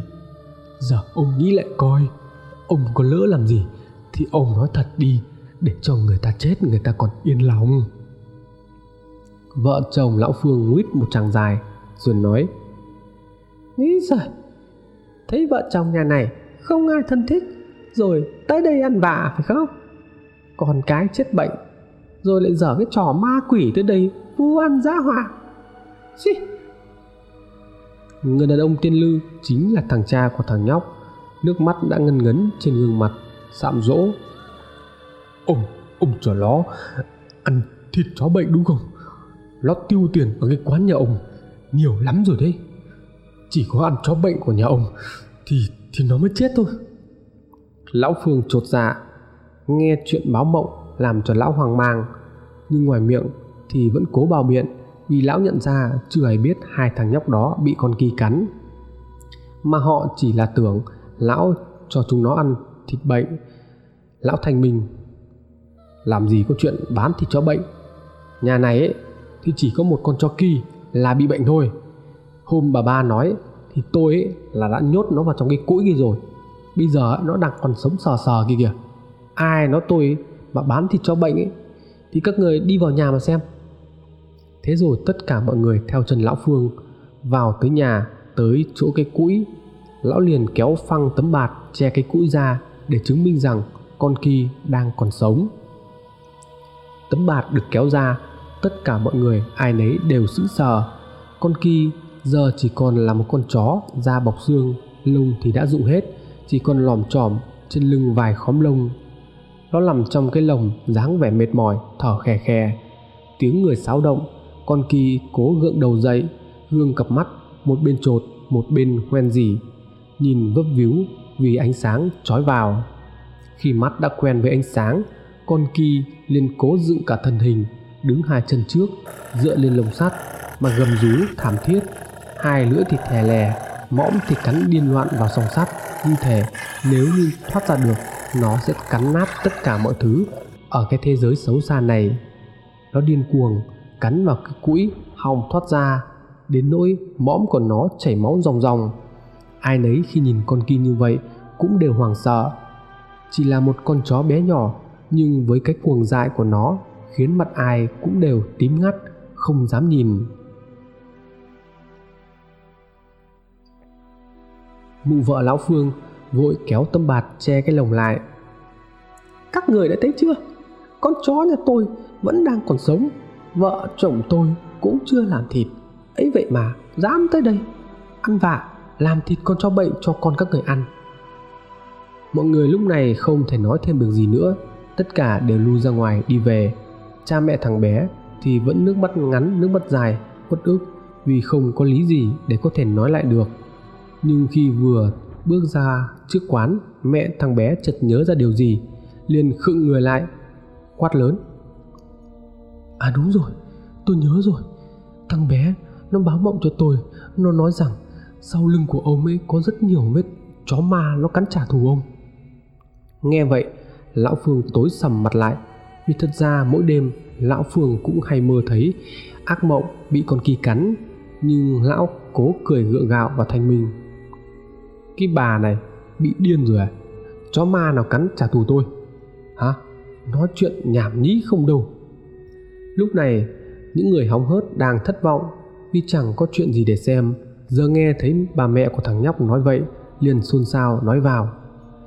Bà ấy nói vậy thì ông cởi áo ra cho mọi người xem xem cái vết cắn nó như thế nào, cho nó thoải mái. Mọi người đồng thanh bắt lão cởi áo, gây áp lực khiến cho lão không thể từ chối. Mụ vợ bào chữa mấy câu nhưng cũng không được. Cuối cùng lão phương cũng run run bàn tay, chậm chậm cởi cái áo ra. Lão toát cả mồ hôi, nếu như có vết cắn thật thì lão sẽ không còn cách gì có thể giải thích với mọi người được nữa cái áo từ từ được kéo lên khỏi đầu của lão. Lão sợ hãi, miễn cưỡng quay cái lưng lại. Tất cả mọi người đều hồi hộp, nhìn, lắng nghe. Khi cái áo tụt hết khỏi lưng lão, thì mụ vợ liền phấn khởi, la mắng. Ôi giời ơi, đấy đấy, bà con nhìn đi, nhìn cho rõ vào, có cái vết gì đâu. Con cái mất rồi thì để cho nó yên, còn bày đặt cái chuyện ma quỷ tới đây ăn vạ nữa. Cái lưng của lão phương mập mạp thịt trắng phao trước tất cả mọi người, mà chẳng có vết cắn nào cả, thậm chí một vết bầm cũng không có. Vậy là mẹ của thằng nhóc chỉ là nhớ con quá mà nói càng mà thôi. Chẳng có mộng mị gì hết, ai nấy đều thất vọng ra về. Lúc này cũng đúng là lúc trời trưa đứng bóng, con kỳ từ sau nhà rú lên một tràng dài, nghe thảm thiết. Tiếp sau đó là tiếng chu chéo đau đớn đầy vang vọng. Từ lúc này trong thâm tâm của mỗi người đều cảm nhận được cái gì đó ma quái từ phía nhà trong quán của lão phương. Họ sợ hãi nhìn nhau, vội vã kéo về. Dù là dân làng ở thôn không có bằng chứng gì, nhưng phần lớn họ đều ghét lão phương. Cho nên nhân cái chuyện lộn xộn hôm đó, họ đồn rằng lão phương làm chuyện gì đó mờ ám, khiến cho hai đứa trẻ kia mất mạng. Mụ vợ lão phương thấy con kỳ bị điên như vậy thì cũng bàn với chồng. Này ông hay ông ông giết thịt con kỳ đi. Để tí kia nó sổng ra nó cắn người ta phiền lắm. Lão phương trừng mắt nói dứt khoát. Bà đừng có nhắc cái con chó trước mặt tôi nữa. Cứ nhốt ở đấy chừng nào nó chết thì mang vứt đi. Mụ vợ cằn nhằn. Ơ ừ, cớ gì mà ông không dám giết nó? Không giết đấy thì để tôi. Chiều tôi cầu điện tôi trích cho nó chết luôn đi lão phương bỗng nổi giận đùng đùng. Câm mồm ngay. Cấm. Tao nói cấm, nghe chưa? Lão phương vừa nói thì vừa giơ bàn tay lên, chỉ trực tát mụ vợ, khiến cho mụ vợ sợ hãi, nhưng lão kìm nén cơn giận được, cho nên thụt tay lại. Mụ vợ thấy cơn thịnh lộ của lão chồng thì cũng chẳng dám ho hé gì, mặc dù mụ thắc mắc chẳng biết vì sao, ông lão lại nổi giận đến mức đó đêm hôm đó, trong cái đêm tối hưu vắng, khung cảnh vắng lặng, chỉ có tiếng lá cây xào xạc bởi gió đêm thổi nhẹ nhẹ. Lão phương nhìn xung quanh mình thì chẳng thấy có một ai. Một lúc sau, lão nhận ra lão đang đứng ở một mình phía cái bờ suối đằng sau quán của nhà lão. Trong cái ánh trăng đêm nhập nhòe, im lặng ma quái, lão phương thấy giận cả người. Lão vội vã tìm đường vào nhà, nhưng quái lạ, lão đi mãi mà chẳng thấy vào được nhà. Bỗng có tiếng gọi vang vọng bên tai. Lão quay lưng lại, nhìn ra phía bờ suối. Ba ơi, ba, con đi nhé lão phương ngước mặt lên, thì nhìn thấy đứa con gái nhỏ nhắn của lão đang đứng bên bờ suối, gương mặt trắng bệch, tóc dài rũ rượi phất phơ, người gầy gò trông thật đáng thương. Lão phương chưa bao giờ thấy con gái mình trong hình dạng mà tiêu tụy như vậy. Lão xót đứt cả ruột lão vừa khóc vừa gào lên. Duyên ơi duyên con đi đâu vậy duyên? Con đi giải nghiệp cho ba. Con con con quay lại đây. Ba làm gì có cái nghiệp gì đâu mà mà con phải đi giải cho ba. Ba nhìn vào bàn tay của ba đi. Lão phương nhìn xuống bàn tay thì thấy những gân máu bắt đầu nổi lên. Bàn tay của lão bỗng đỏ thẫm máu. Lão cố mở to mắt, đưa đôi bàn tay lên phía trước để có thể nhìn cho rõ. Thì đúng, đó là máu ướt. Trên đôi bàn tay của lão, máu lúc này chảy xuống dòng dòng xuống cổ tay, chảy leo xuống cùi trỏ nhỏ thành từng giọt. Lão hoảng hồn vội thụt tay lại, lau vào tà áo trước bụng cho sạch máu. Nhưng lau thế nào thì cũng không thể nào hết tiếng con gái của lão dần dề đầy ma mị lại vang lên. Ba ơi! Duyên ơi duyên con quay lại đi quay lại đây với ba đi con. Nhưng con gái lão nhìn lão và mỉm cười. Ba nhớ nuôi ông kỳ dùng con nhé con sẽ về thăm kỳ về thăm ba mẹ. Con bé nói xong thì cứ thế bước đi chậm chậm, từng bước từng bước về phía bờ suối. Lão phương vội vàng chạy gào lên, con ơi, con đừng đi xuống đó quay lại đây với ba, quay lại đây. Lão cố chạy về phía con bé, nhưng đôi chân của lão như đeo chì, chẳng thể nào chạy được. Lão gồng cả người lên, cố bước đi từng bước một, nhưng càng đi thì lão càng cách xa con bé. Lão chỉ còn nhìn đứa con gái bé bỏng của lão từ từ bước xuống bờ suối, khuất dạng sau bụi lau, rồi đẫm mình xuống dòng suối đen ngòm, lạnh lẽo. Lão khóc như mưa, miệng không ngừng gọi, rồi từ đâu trong bụi cây, bờ cỏ, xung quanh lão phương bỗng sáng lên từng hàng trăm cặp mắt như ánh sao. Lão phương hoảng hốt chưa biết chuyện gì xảy ra, thì lúc đó đã bị té ngã nằm dài trên bờ sông. Từng cặp mắt bừng sáng, lấp lánh, nhưng lão cảm nhận chúng đều chứa đầy những căm thù. Sau vài giây nhìn cho rõ, thì lão nhận ra đó là cặp mắt của hàng trăm con chó.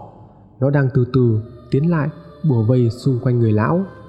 Lão cứ thế mà bò bò lùi lại như bị đàn chó áp vào giữa vòng vây rồi. Những con chó với cặp mắt trừng trừng, lưỡi lè ra, gầm rú khủng khiếp. Lão phương chưa kịp tìm cách thoát thân, thì cả đàn chó nhảy bổ vào người lão, xé xác ôi giời ôi ôi giời ôi cứu cứu cứu cứu tôi ơi lão phương miệng thì la làng chân tay thì dãy giụa trong tuyệt vọng. Nhưng chẳng có ai nghe thấy lão. Lão bị đàn chó dẫm đạp cắn xé khiến cho lão cảm thấy tức ngực ghê gớm. Bỗng tiếng mụ vợ vang lên. Ông ơi ông ông ơi ông ông làm sao thế? Lão phương choàng mở mắt thì thấy mụ vợ đang đập tay vào ngực lão thổi thổi lão giật mình rồi ngồi phát dậy từ từ định thần lại. Mụ vợ lúc này thắc mắc và hỏi ông mờ mộng cái gì mà la lối om sòm nửa đêm nửa hôm thế này? Lão phương thở hồng hộc chán thì lấm tấm mồ hôi. Lão gằm mặt xuống lẩm bẩm trong miệng ôi ôi thì ra là mơ chỉ là mơ là mơ thôi. Mụ vợ cằn nhằn thì ông mơ cái chuyện gì mà mấy hôm liền rồi ấy, ông cứ ú ớ lửa đêm không cho anh ngủ gì cả. Lão phương lúc này không thể giấu mụ vợ thêm nữa. Lão kể hết cho mụ vợ, chuyện mỗi đêm lão đều được chiêm bao thấy ác mộng. Đêm thì lão mơ thấy hai thằng ăn trộm, từ ngoài tư nghĩa bị đánh chết, liền trở về kéo chân lão xuống sông. Đêm thì mơ thấy hai thằng nhóc học sinh bóp cổ lão, rồi hôm thì lại bị chó đuổi. Rồi có lần thì như đêm nay, lão mơ thấy đứa con gái duy nhất của lão trở về. Trong giấc mơ lão cứ ngỡ con bé chưa mất. Bây giờ, lão đem tất cả mọi chuyện trong giấc mơ đó kể hết với mụ vợ, vì lâu nay lão vẫn giấu mụ. Mụ vợ nghe xong thì đã hiểu vì sao lão không dám làm thịt con kỳ sau đó, cả hai vợ chồng ôm nhau khóc cả đêm, xót thương cho đứa con gái. Từ đó, ở quán của lão phương cũng dừng buôn bán hẳn cả một tuần. Vợ chồng lão phương lại tất bật đi tìm thầy về để cúng bái.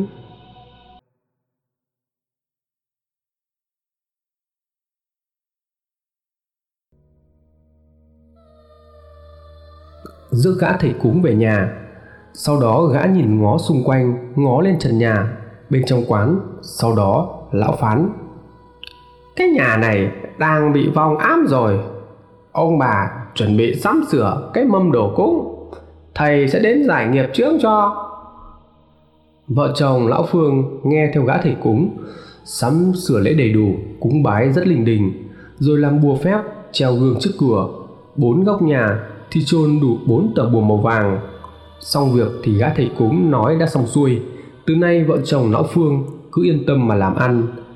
Vợ chồng lão nghe vậy thì mừng lắm, trả lộc cho thầy rất là hậu hĩnh. Mấy đêm tiếp theo, đúng thật lão phương ngủ rất ngon, không còn mơ thấy ác mộng nữa. Lão ngủ cả ngày lẫn đêm và chẳng màng cái chuyện buồn bán. Mụ vợ thấy như vậy, thấy chồng sắc mặt tốt lên thì cũng mừng chẳng hối thúc chuyện bán quán vài ngày sau đó, cảm thấy mọi chuyện đã được ổn thỏa. Lão phương bắt đầu mở quán bán lại. Vì những khách nhậu, cứ ghé qua quán hỏi mãi, cho nên lão cũng sức ruột. Bây giờ, mỗi ngày lão nghỉ bán là lão mất toi mấy trăm nghìn tiền lời, cho nên lão tiếc. Hôm đầu tiên mở quán bán lại, khách ghé quán nườm nượp những con ma men khát rượu, khát món thịt cầy khoái khẩu lại được no nê mỡ màng. Sau một thời gian nhịn ăn. Buôn bán, đắt khách, khiến cho lão phường vui lắm. Lão tạm quên đi những cái giấc mơ chiêm bao, mộng mị của những đêm hôm trước và chẳng còn nhớ chút gì. Nhưng ngay đêm đó, lão lại mơ thấy giấc mơ kinh hoàng hôm nọ. Giấc mơ mà lão thấy con gái đứng ở cái bờ suối, đẫm mình trong dòng nước lạnh lẽo. Lão choàng thức giấc lúc gà gáy ngồi bật dậy. Mụ vợ lão cũng giật mình dậy theo, ngồi kế bên và hỏi sao thế sao lại dậy giờ ấy? lão nói trong cảm giác còn hoảng sợ. Ui, tôi lại mơ thấy cái giấc mơ như hôm trước. Mụ vợ ngồi sầm mặt lại, vẻ bần thần. Lại mơ à? Sao mà kỳ thế nhỉ? Nhà mình đã cúng kiếng đầy đủ rồi. Sao lại thế cơ chứ? Lão phương nhăn mặt, lấy tay xoa xoa cái bả vai. Mà mà sao tự nhiên mấy hôm nay đau lưng quá. Bà đấm dùm tôi cái lưng mau lên. Lão phương vừa nói vừa nằm úp xuống giường đưa lưng lên hối thúc mụ vợ để mụ vợ đấm lưng cho. Mụ vợ thì luống cuống đấm nhẹ nhẹ vào lưng của lão. Mạnh lên sao mà đau thế? Bà vạch cái áo lên cho tôi cái bà đang gãi lưng tôi đấy à? Mụ vợ âm ừ rồi vạch cái áo lên. Bất ngờ ôi trời, ôi ông ông làm sao thế này? Lão phương đang trong cơn nhói thì quát ầm lên. Cái gì? Sao là sao? Lưng của ông này sao mà bầm hết cả tím thế này? Mụ vợ lấy gương soi cho lão phương xem, thì thấy trên lưng của lão nổi đầy cái vết bầm tím từng đốm tròn. Bất giác, vợ chồng lão phương nhớ tới lời nói của bà mẹ thằng nhóc hôm bữa, rồi cả hai đều trở nên thất thần. Quán mở bán được mấy hôm thì lại nghỉ bán mụ vợ lão phương từ sáng phải lấy rượu xóa bóp cho chồng, hy vọng tàn những cái vết bầm tím kia. Rồi chiều hôm đó, mụ tức tốc tới cái chỗ gã thầy cúng lại nhờ vả tiếp. Gã thầy cúng về tới quán lúc chập choạng tối. Sau khi xem xét xong thì nói rằng, lão phương đã bị chó ma cắn. Vì những vết cắn đó, nó chỉ lội bầm lên, chứ đụng vào thì không cảm giác đau đớn gì. Lão duy nhất cảm thấy đau ở phần lưng mà thôi rồi lão cũng như lần trước, gã thầy bói đòi bày lễ thịnh soạn, lại cúng bái tứ phía khắp nhà.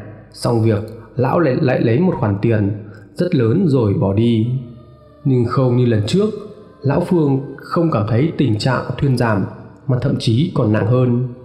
Ngoài cái lưng đau nhức, hành hạ lão thì cái bệnh khớp cũng quay trở lại, khiến cho cơ thể lão mỏi như, tay chân chẳng nhấc nổi.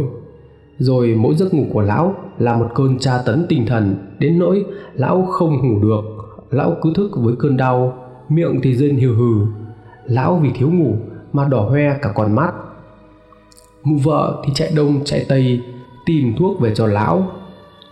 Rồi nghe người ta làm mối lên trên huyện sơn hà thỉnh một ông thầy cúng khác về. Gã này, người ta đồn là rất cao tay. Vợ chồng lão phương đem hết mọi chuyện trong ruột dạ mà kể cho gã thầy bói nghe, mong được cứu giúp. Gã thầy bói này thì nghe xong gật gù, nói rằng để lão đi xem xét ở trong nhà. Gã đi soi từng ngõ ngách ở trong nhà, trong quán, rồi hết hỏi cái này tới hỏi cái kia. Ông bà này, ông bà có thấy cái gì ở trong cái nhà này mà nó là lạ không? Mụ vợ giàu dĩ trả lời theo phản xạ không thầy ạ à, em chẳng thấy cái gì lạ hết. Rồi mụ vợ dẫn gã thầy bói đi xuống xó bếp để xem tiếp. Gã thầy bói bỗng bịt tay bịt mũi đưa tay vào cái lồng trong một cái góc tối và chỉ cái gì mà mà mà hôi tôi thế kia? Mụ vợ giải thích cái lồng chưa còn chó bệnh thầy ạ. À. cái con chó mà lúc con em nó còn sống ấy nó cứ đòi nuôi. Như vớ được mánh gã thầy bói liền sốt sắng gã vừa lôi tấm bạt che cái lồng ra, vừa nói đây này, con chó này bị vương hơi của người chết, cho nên nó mới phát bệnh. Ông bà còn chưa nó trong nhà, cho nên mới bị bệnh hành theo đấy. Lão phương chống nặng đứng một bên, một tay đấm thủng thụt vào cái lưng mặt thì nhăn nhó, thắc mắc, là sao hả thầy? Con chó này, bé gái, nó cứ báo mộng với em là là phải giữ nó. Gã thầy bói vừa cười vừa đắc ý phải rồi. Ông bà kể, lúc nó còn sống, con ông bà rất quý với con chó này, đúng không? Giờ cháu nó mất rồi, linh hồn nó cũng không thể siêu thoát được. Nó cứ về quấn quýt theo cái con chó này, rồi vô tình dẫn theo ông mình về nhà. Cho nên mới ám ông bà thành ra thế này đấy. Lão thầy bói phe phẩy cái quạt nan, ra vẻ bệ vệ và nói tiếp. Bây giờ, ta phải trừ yểm cái con chó này một là để cho linh hồn con gái ông bà được diều thoát. Hai nữa là vong, nó khỏi theo vào trong nhà nữa. Ông bà hiểu không?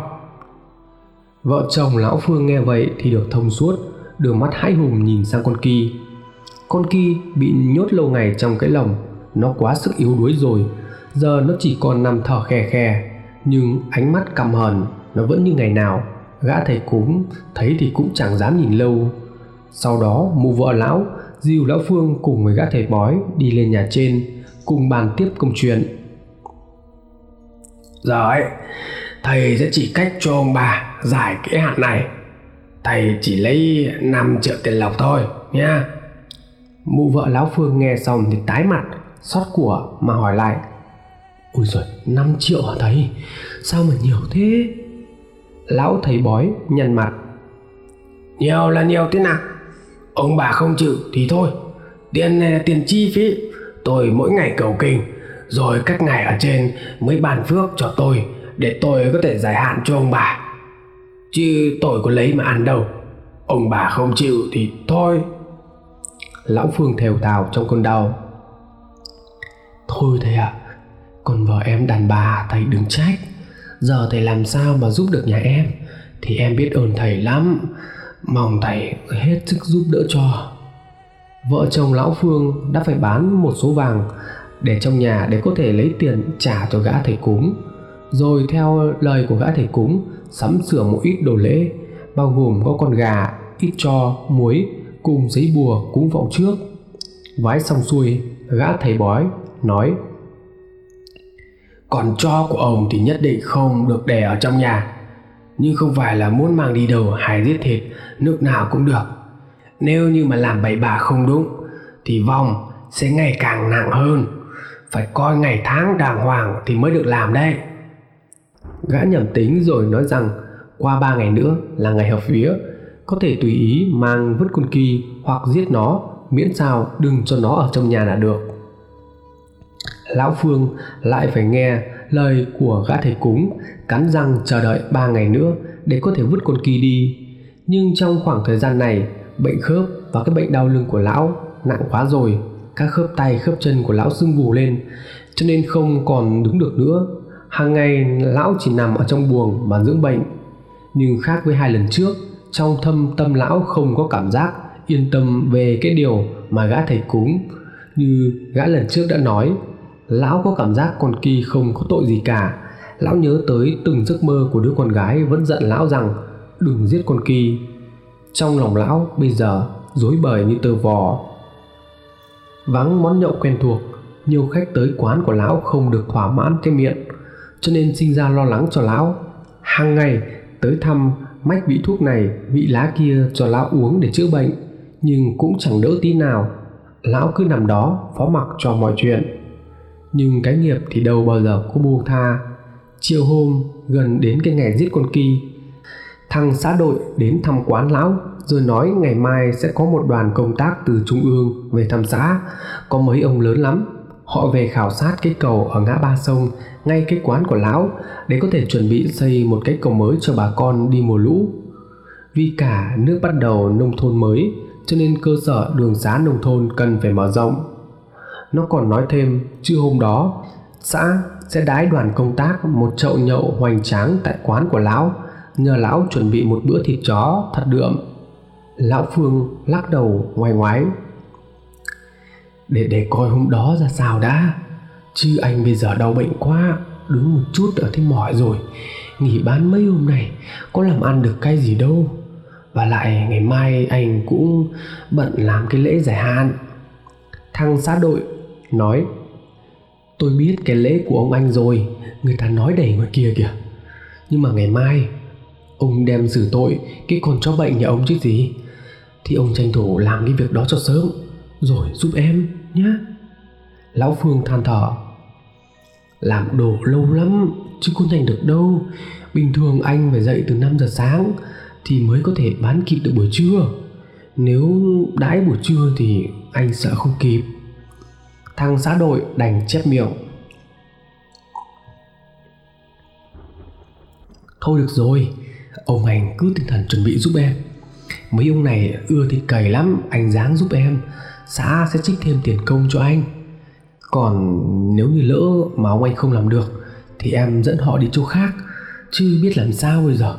Nhưng mà ông anh nhớ giúp em nhé. Chỉ ngày mai thôi. Lão phương thấy thằng xã đội năn nỉ quá từ chối cũng chẳng đành cho nên ậm ừ cho qua chuyện. Chứ giờ những cơn đau nhức đang hành hạ khiến cho lão chẳng còn thiết tha gì đâu. Ừ thôi vậy đi. Ngày mai rồi tính anh không làm nổi thì em dẫn họ đi ăn chỗ khác giúp anh nhé thằng xã đội gật đầu ra về. Lão nhèo mắt, nhìn theo. Trong miệng thì thầm, mẹ mày cái thằng này, đau bệnh mà cũng không tha cho tao chuyến này chắc là ăn dày quá, cho nên là năn nỉ cho bằng được đi mà. Đúng là cái loại, chỉ biết nịnh bợ là giỏi. Ban với thằng xã đội là vậy, nhưng vợ chồng lão phương đều đã quyết định không bán. Cho nên ngày hôm sau, vợ chồng lão cứ ưng dung, như mọi ngày. Thậm chí, hôm đó lão phương còn thấy mình đỡ đau hơn một chút. Lão ngủ đến tận trưa, mới dậy. Lão phương dậy rửa mặt, thì thấy mặt trời đã lên cao bằng ngọn sào lão nhìn về phía cây cầu ngã ba sông, thấy có toán người lạ mặt. Ai nấy đều đóng thùng, mặc áo sơ mi sang trọng, đang đứng chỉ chỉ trò trò trên cây cầu. Lão liền đoán được, đó là đoàn công tác từ trung ương, như lời của thằng xã đội nói hôm qua. Lão vào trong nhà ngồi ăn sáng xong, thì cũng là lúc mụ vợ dẫn gã thầy cúng lại. Cả ba người lại tiếp tục bày biện để có thể cúng vái tiếp. Gã thầy cúng làm rất chuyên nghiệp, thoáng một cái là đã cúng bái xong giờ chỉ còn đợi nhang tàn là có thể mang con kỳ đi vứt.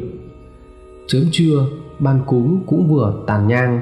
Vợ chồng lão phương dọn mâm cơm cúng xuống bày biện, một mâm riêng cho gã thầy cúng. Lão ngồi chiếm trệ mà sơi mồi. Gã ăn như chết đói, cứ ngồi nhai nhòm nhòm, một loáng đã hết con gà trống luộc.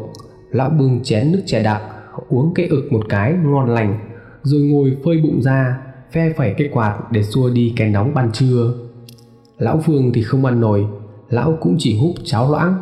Mụ vợ phải ngồi ở bên cạnh để có thể chăm.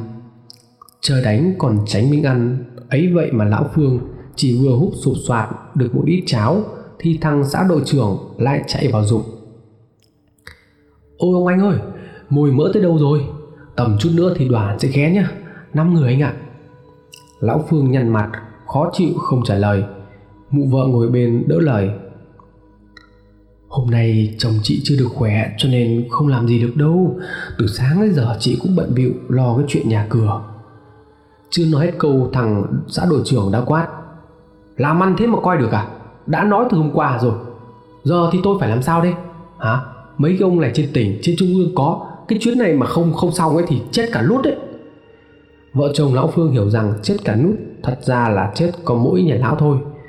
Cái xã đội trưởng hăm dọa như vậy nếu như làm không vừa lòng nó, thế nào sau này nó cũng dựa quyền rồi kiếm chuyện. Vợ chồng lão khó mà sống ở cái đất này. Lão phương dịu giọng và nói, thôi mà, em em dẫn họ đi quán khác giúp anh. Giờ này anh làm làm sao kịp được nữa?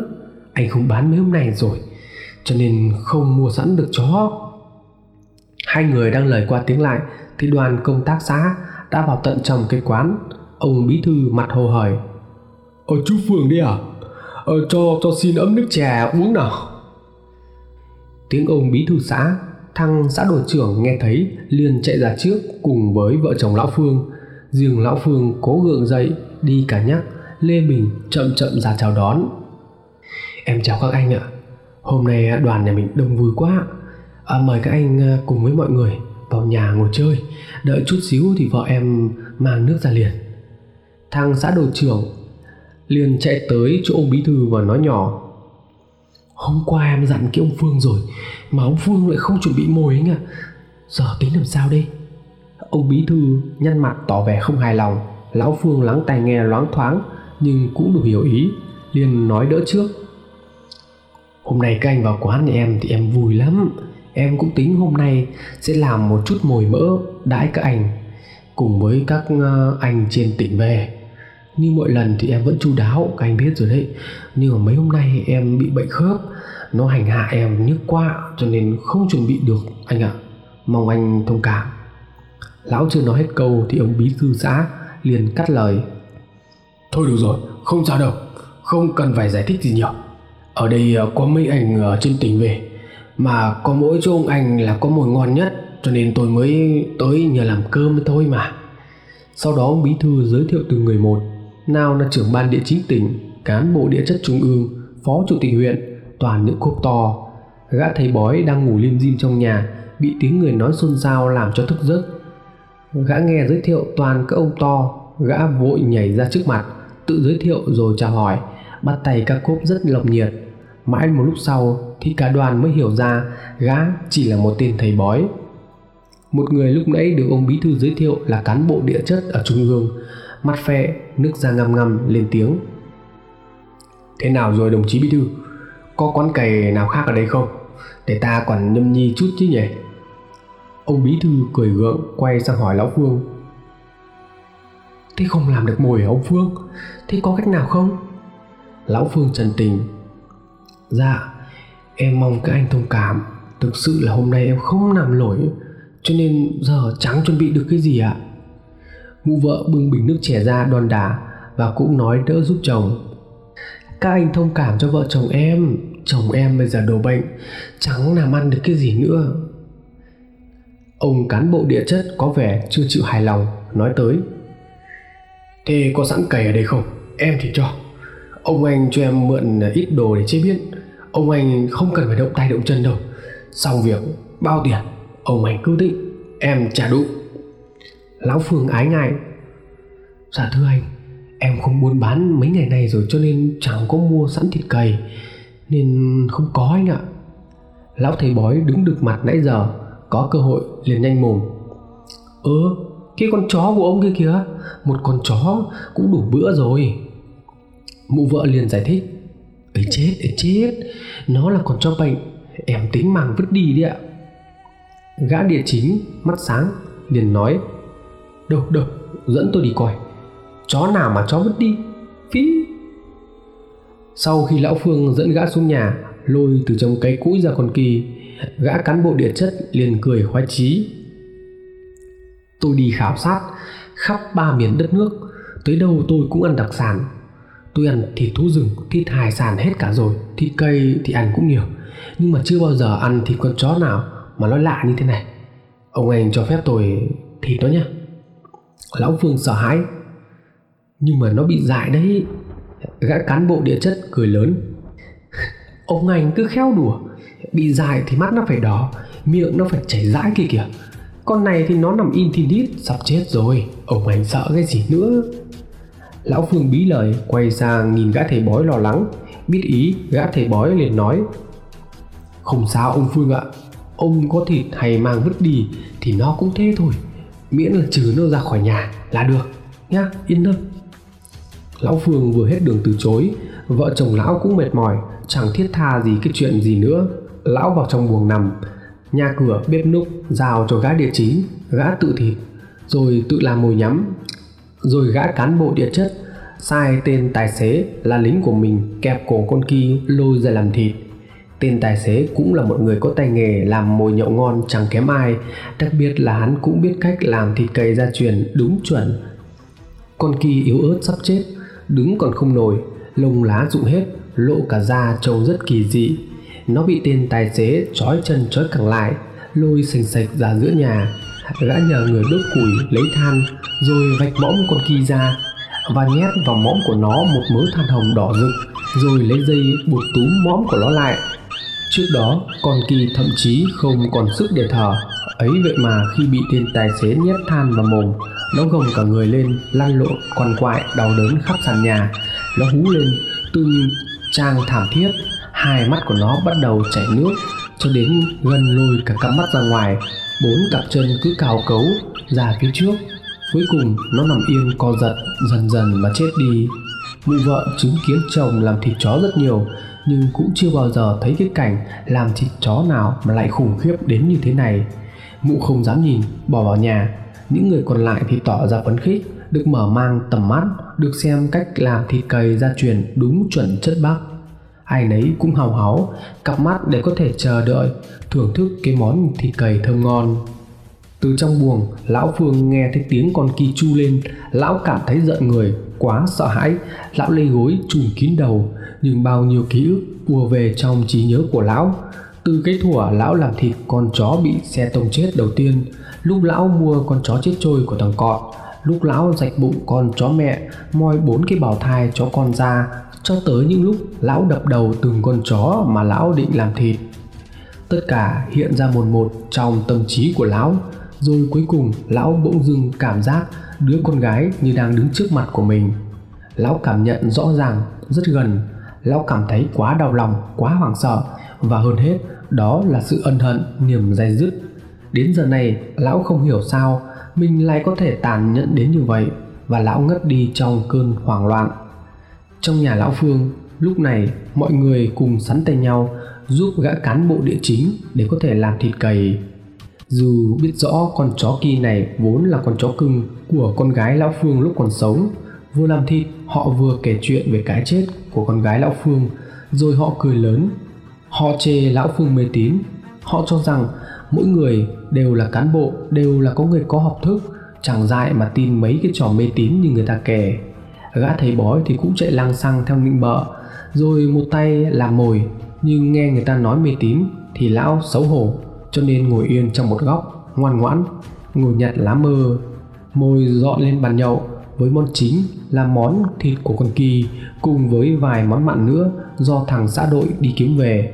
Người ta chúc tụ nhau, rượu thịt mỡ màng, ăn uống no nê, trông đông vui như nhà có hỉ. Nhưng tuyệt nhiên chẳng ai gọi, mời tới gã thầy bói, gã xấu hổ bỏ về trước. Trong lòng gã hậm hực, vừa xấu hổ vừa tủi nhục, lão buồn bã cho cái số kiếp làm thầy bói của mình nhưng gã chẳng buồn bực được bao lâu thay vào đó lão còn mừng rỡ. Vì cảm thấy mình rất may mắn bởi ngay chiều hôm đó một chuyện khủng khiếp đã xảy ra.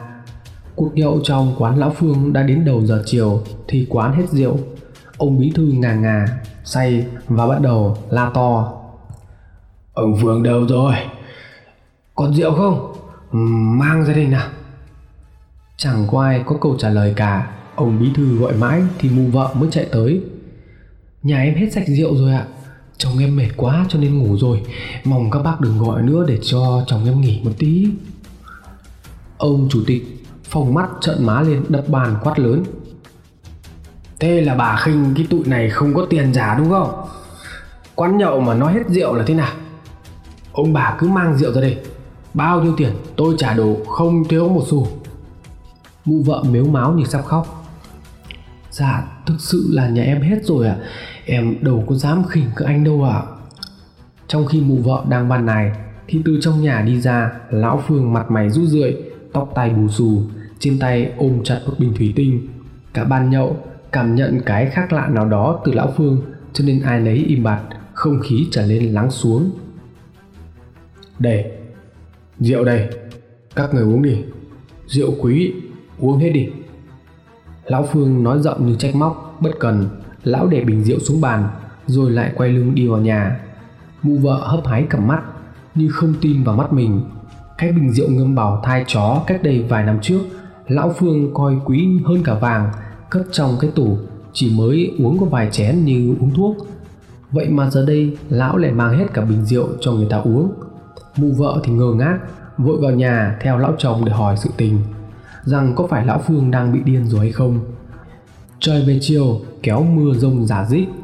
Mưa rông từ trên núi kéo xuống tạo nên cả một vạt trời đen thầm thẳm. Gió nổi to lên, cây cỏ, xào xạc, lá khô rụng bay nháo nhác, sớm chớp rạch ngang trời nổ đùng đùng. Trong quán ai nấy đã phê rượu hết cả rồi. Tất cả đều khen cái thứ rượu bào thai của chó. Uống cái vị cay, ngọt mà lại bổ thấm vào người tưởng như được trường sinh bất tử. Tài xế đề nổ chiếc xe 7 chỗ ngồi. Xe vừa đi cũng là lúc trời bắt đầu đổ mưa.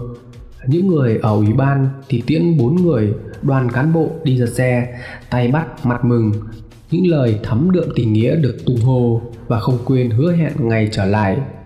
Các cán bộ địa chất vừa lên xe thì đã nôn thốc nôn tháo rồi nằm ngủ. Còn ông trưởng ban địa chính ông phó chủ tịch huyện phải xuống ở phía sau để ngồi.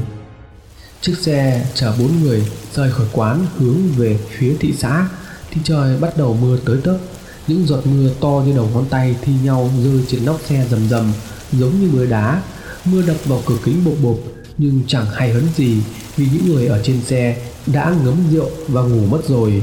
Chỉ còn mỗi gã tài xế là uống ít hơn cho nên còn tỉnh táo mà lái xe nhưng cái sự tỉnh táo của gã tài xế cũng chẳng bao nhiêu để giúp chống lại cái thời tiết này. Cái cần gạt nước chẳng gạt nổi mưa, ấy thế mà kính chắn gió cứ nhòa đi vì nước mưa tạt lênh láng. Vì thế, tài xế vừa căng mắt, vừa lái xe đi một cách chậm rãi nhất.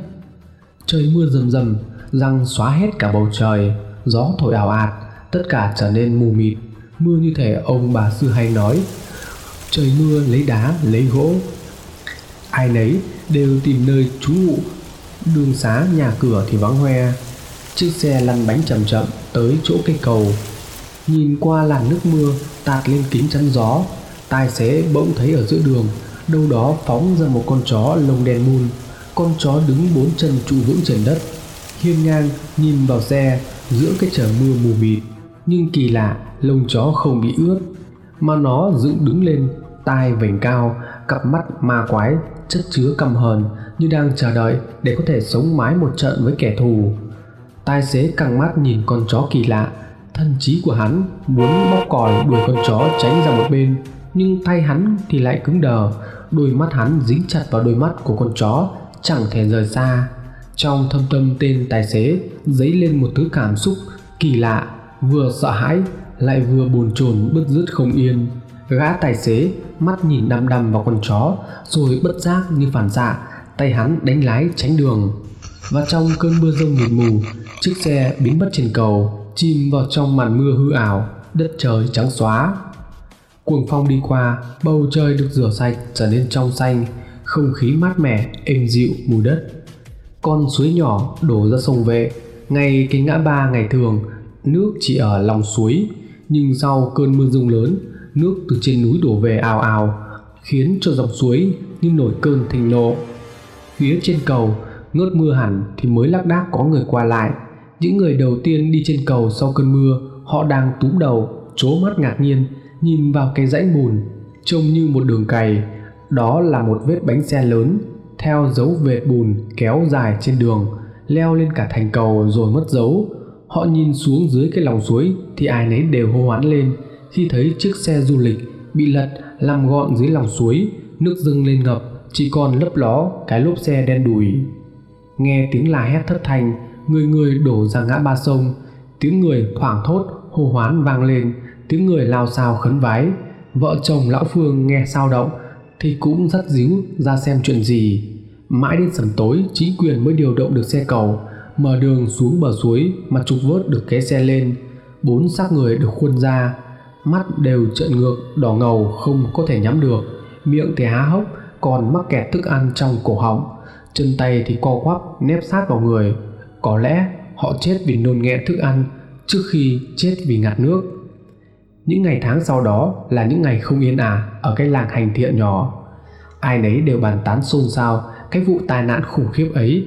Chết một lúc đến tận bốn mạng người mà toàn là cán bộ cào gấp người ta càng bàn tán thì vợ chồng lão phương càng cảm thấy xấu hổ. Từ quán của lão mà thành ra biết bao nhiêu mạng người đã ra đi, bao nhiêu là chuyện đồn đại ma quái. Người qua kẻ lại, ai cũng nhìn ngó vào cái quán đã đóng cửa im ỉm. vợ chồng lão thì cũng chẳng ra đường, chẳng dám gặp mặt ai. Bệnh của lão phương thì ngày càng trở nên nặng, đến độ lão toàn phải chống nặng để có thể đi trong nhà. Bao nhiêu tiền của vốn liếng của nà ở trong nhà, vợ chồng lão bán sạch để có thể kiếm tiền đi chạy chữa, nhưng tình trạng cũng không đỡ. Cho đến một ngày, nghe nói rằng người ta thấy lão ngồi xe lăn, được mụ vợ dìu lên xe, đi vào nam để có thể chữa bệnh. Nhà cửa, quán xá của vợ chồng lão đều đã bán sạch. Từ đó chẳng còn ai nghe thấy tin tức của vợ chồng lão phương nữa. Cái quán thịt cầy của lão phương dẹp đi rồi cái ngã ba sông trở lại thành một nơi hoang vắng. Xa nhà, xa cửa, lau sậy dần dần phủ lên rậm rạp. Hàng đêm, nếu như ai đó vô tình đi ngang qua đây, người ta lại nghe văng vẳng đâu đây những tiếng chó chù chéo ai oán. Một số người thì thấy những khuôn mặt ma quái, một số người khác lại chứng kiến những câu chuyện lạ lùng, rồi họ lập lên một cây miếu để có thể an ủi những vong hồn. Ngày rằm mùng một thắp nhang nghi ngút cuối cùng cái bến sông cũng chẳng ai dám tới lùi nữa và từ đó nó trở thành một nơi rùng rợn hơn cả. Sau gần 20 năm dòng giá dưới chân cầu ngay cái ngã ba sông, cái miếu thờ nho nhỏ thì vẫn còn đó, nằm lọt thỏm giữa những bụi cây dài. Bên trong chỉ có một tấm bài vị khắc chữ nôm và cái lư hương đổ nát. Có lẽ người ta đã quên dần câu chuyện xảy ra năm đó, cho nên không còn nỗi sợ mà ngày đó họ đã từng bởi vậy mà chuyện về cái quán thịt chó của lão phương, ngay cái ngã ba sông, chẳng còn ai nhắc tới nữa. Bất chợt đâu đó trong tiếng gió, những câu hát đồng dao mà người dân thuở xưa vang lên. Ai về cầu ngã ba sông, ngó xuống lòng suối có người dòm lên. Cái cầu này đã có tên, ông tuất núp dưới chớ nên đụng vào. Bao nhiêu tiếng chó thét gào, bao nhiêu máu huyết thấm vào dòng sông có tiền có của bằng không bỏ quê biển biệt chẳng trông ngày về các bạn đã được lắng nghe phần 4, phần cuối cùng của bộ truyện Chuyện ma của MC Thiện Đức. Nếu như các bạn thấy video này hay, bộ truyện là hấp dẫn, xin hãy đăng ký kênh ủng hộ cho MC Thiện Đức để có thể phát triển kênh lớn mạnh hơn. Xin chào và hẹn gặp lại.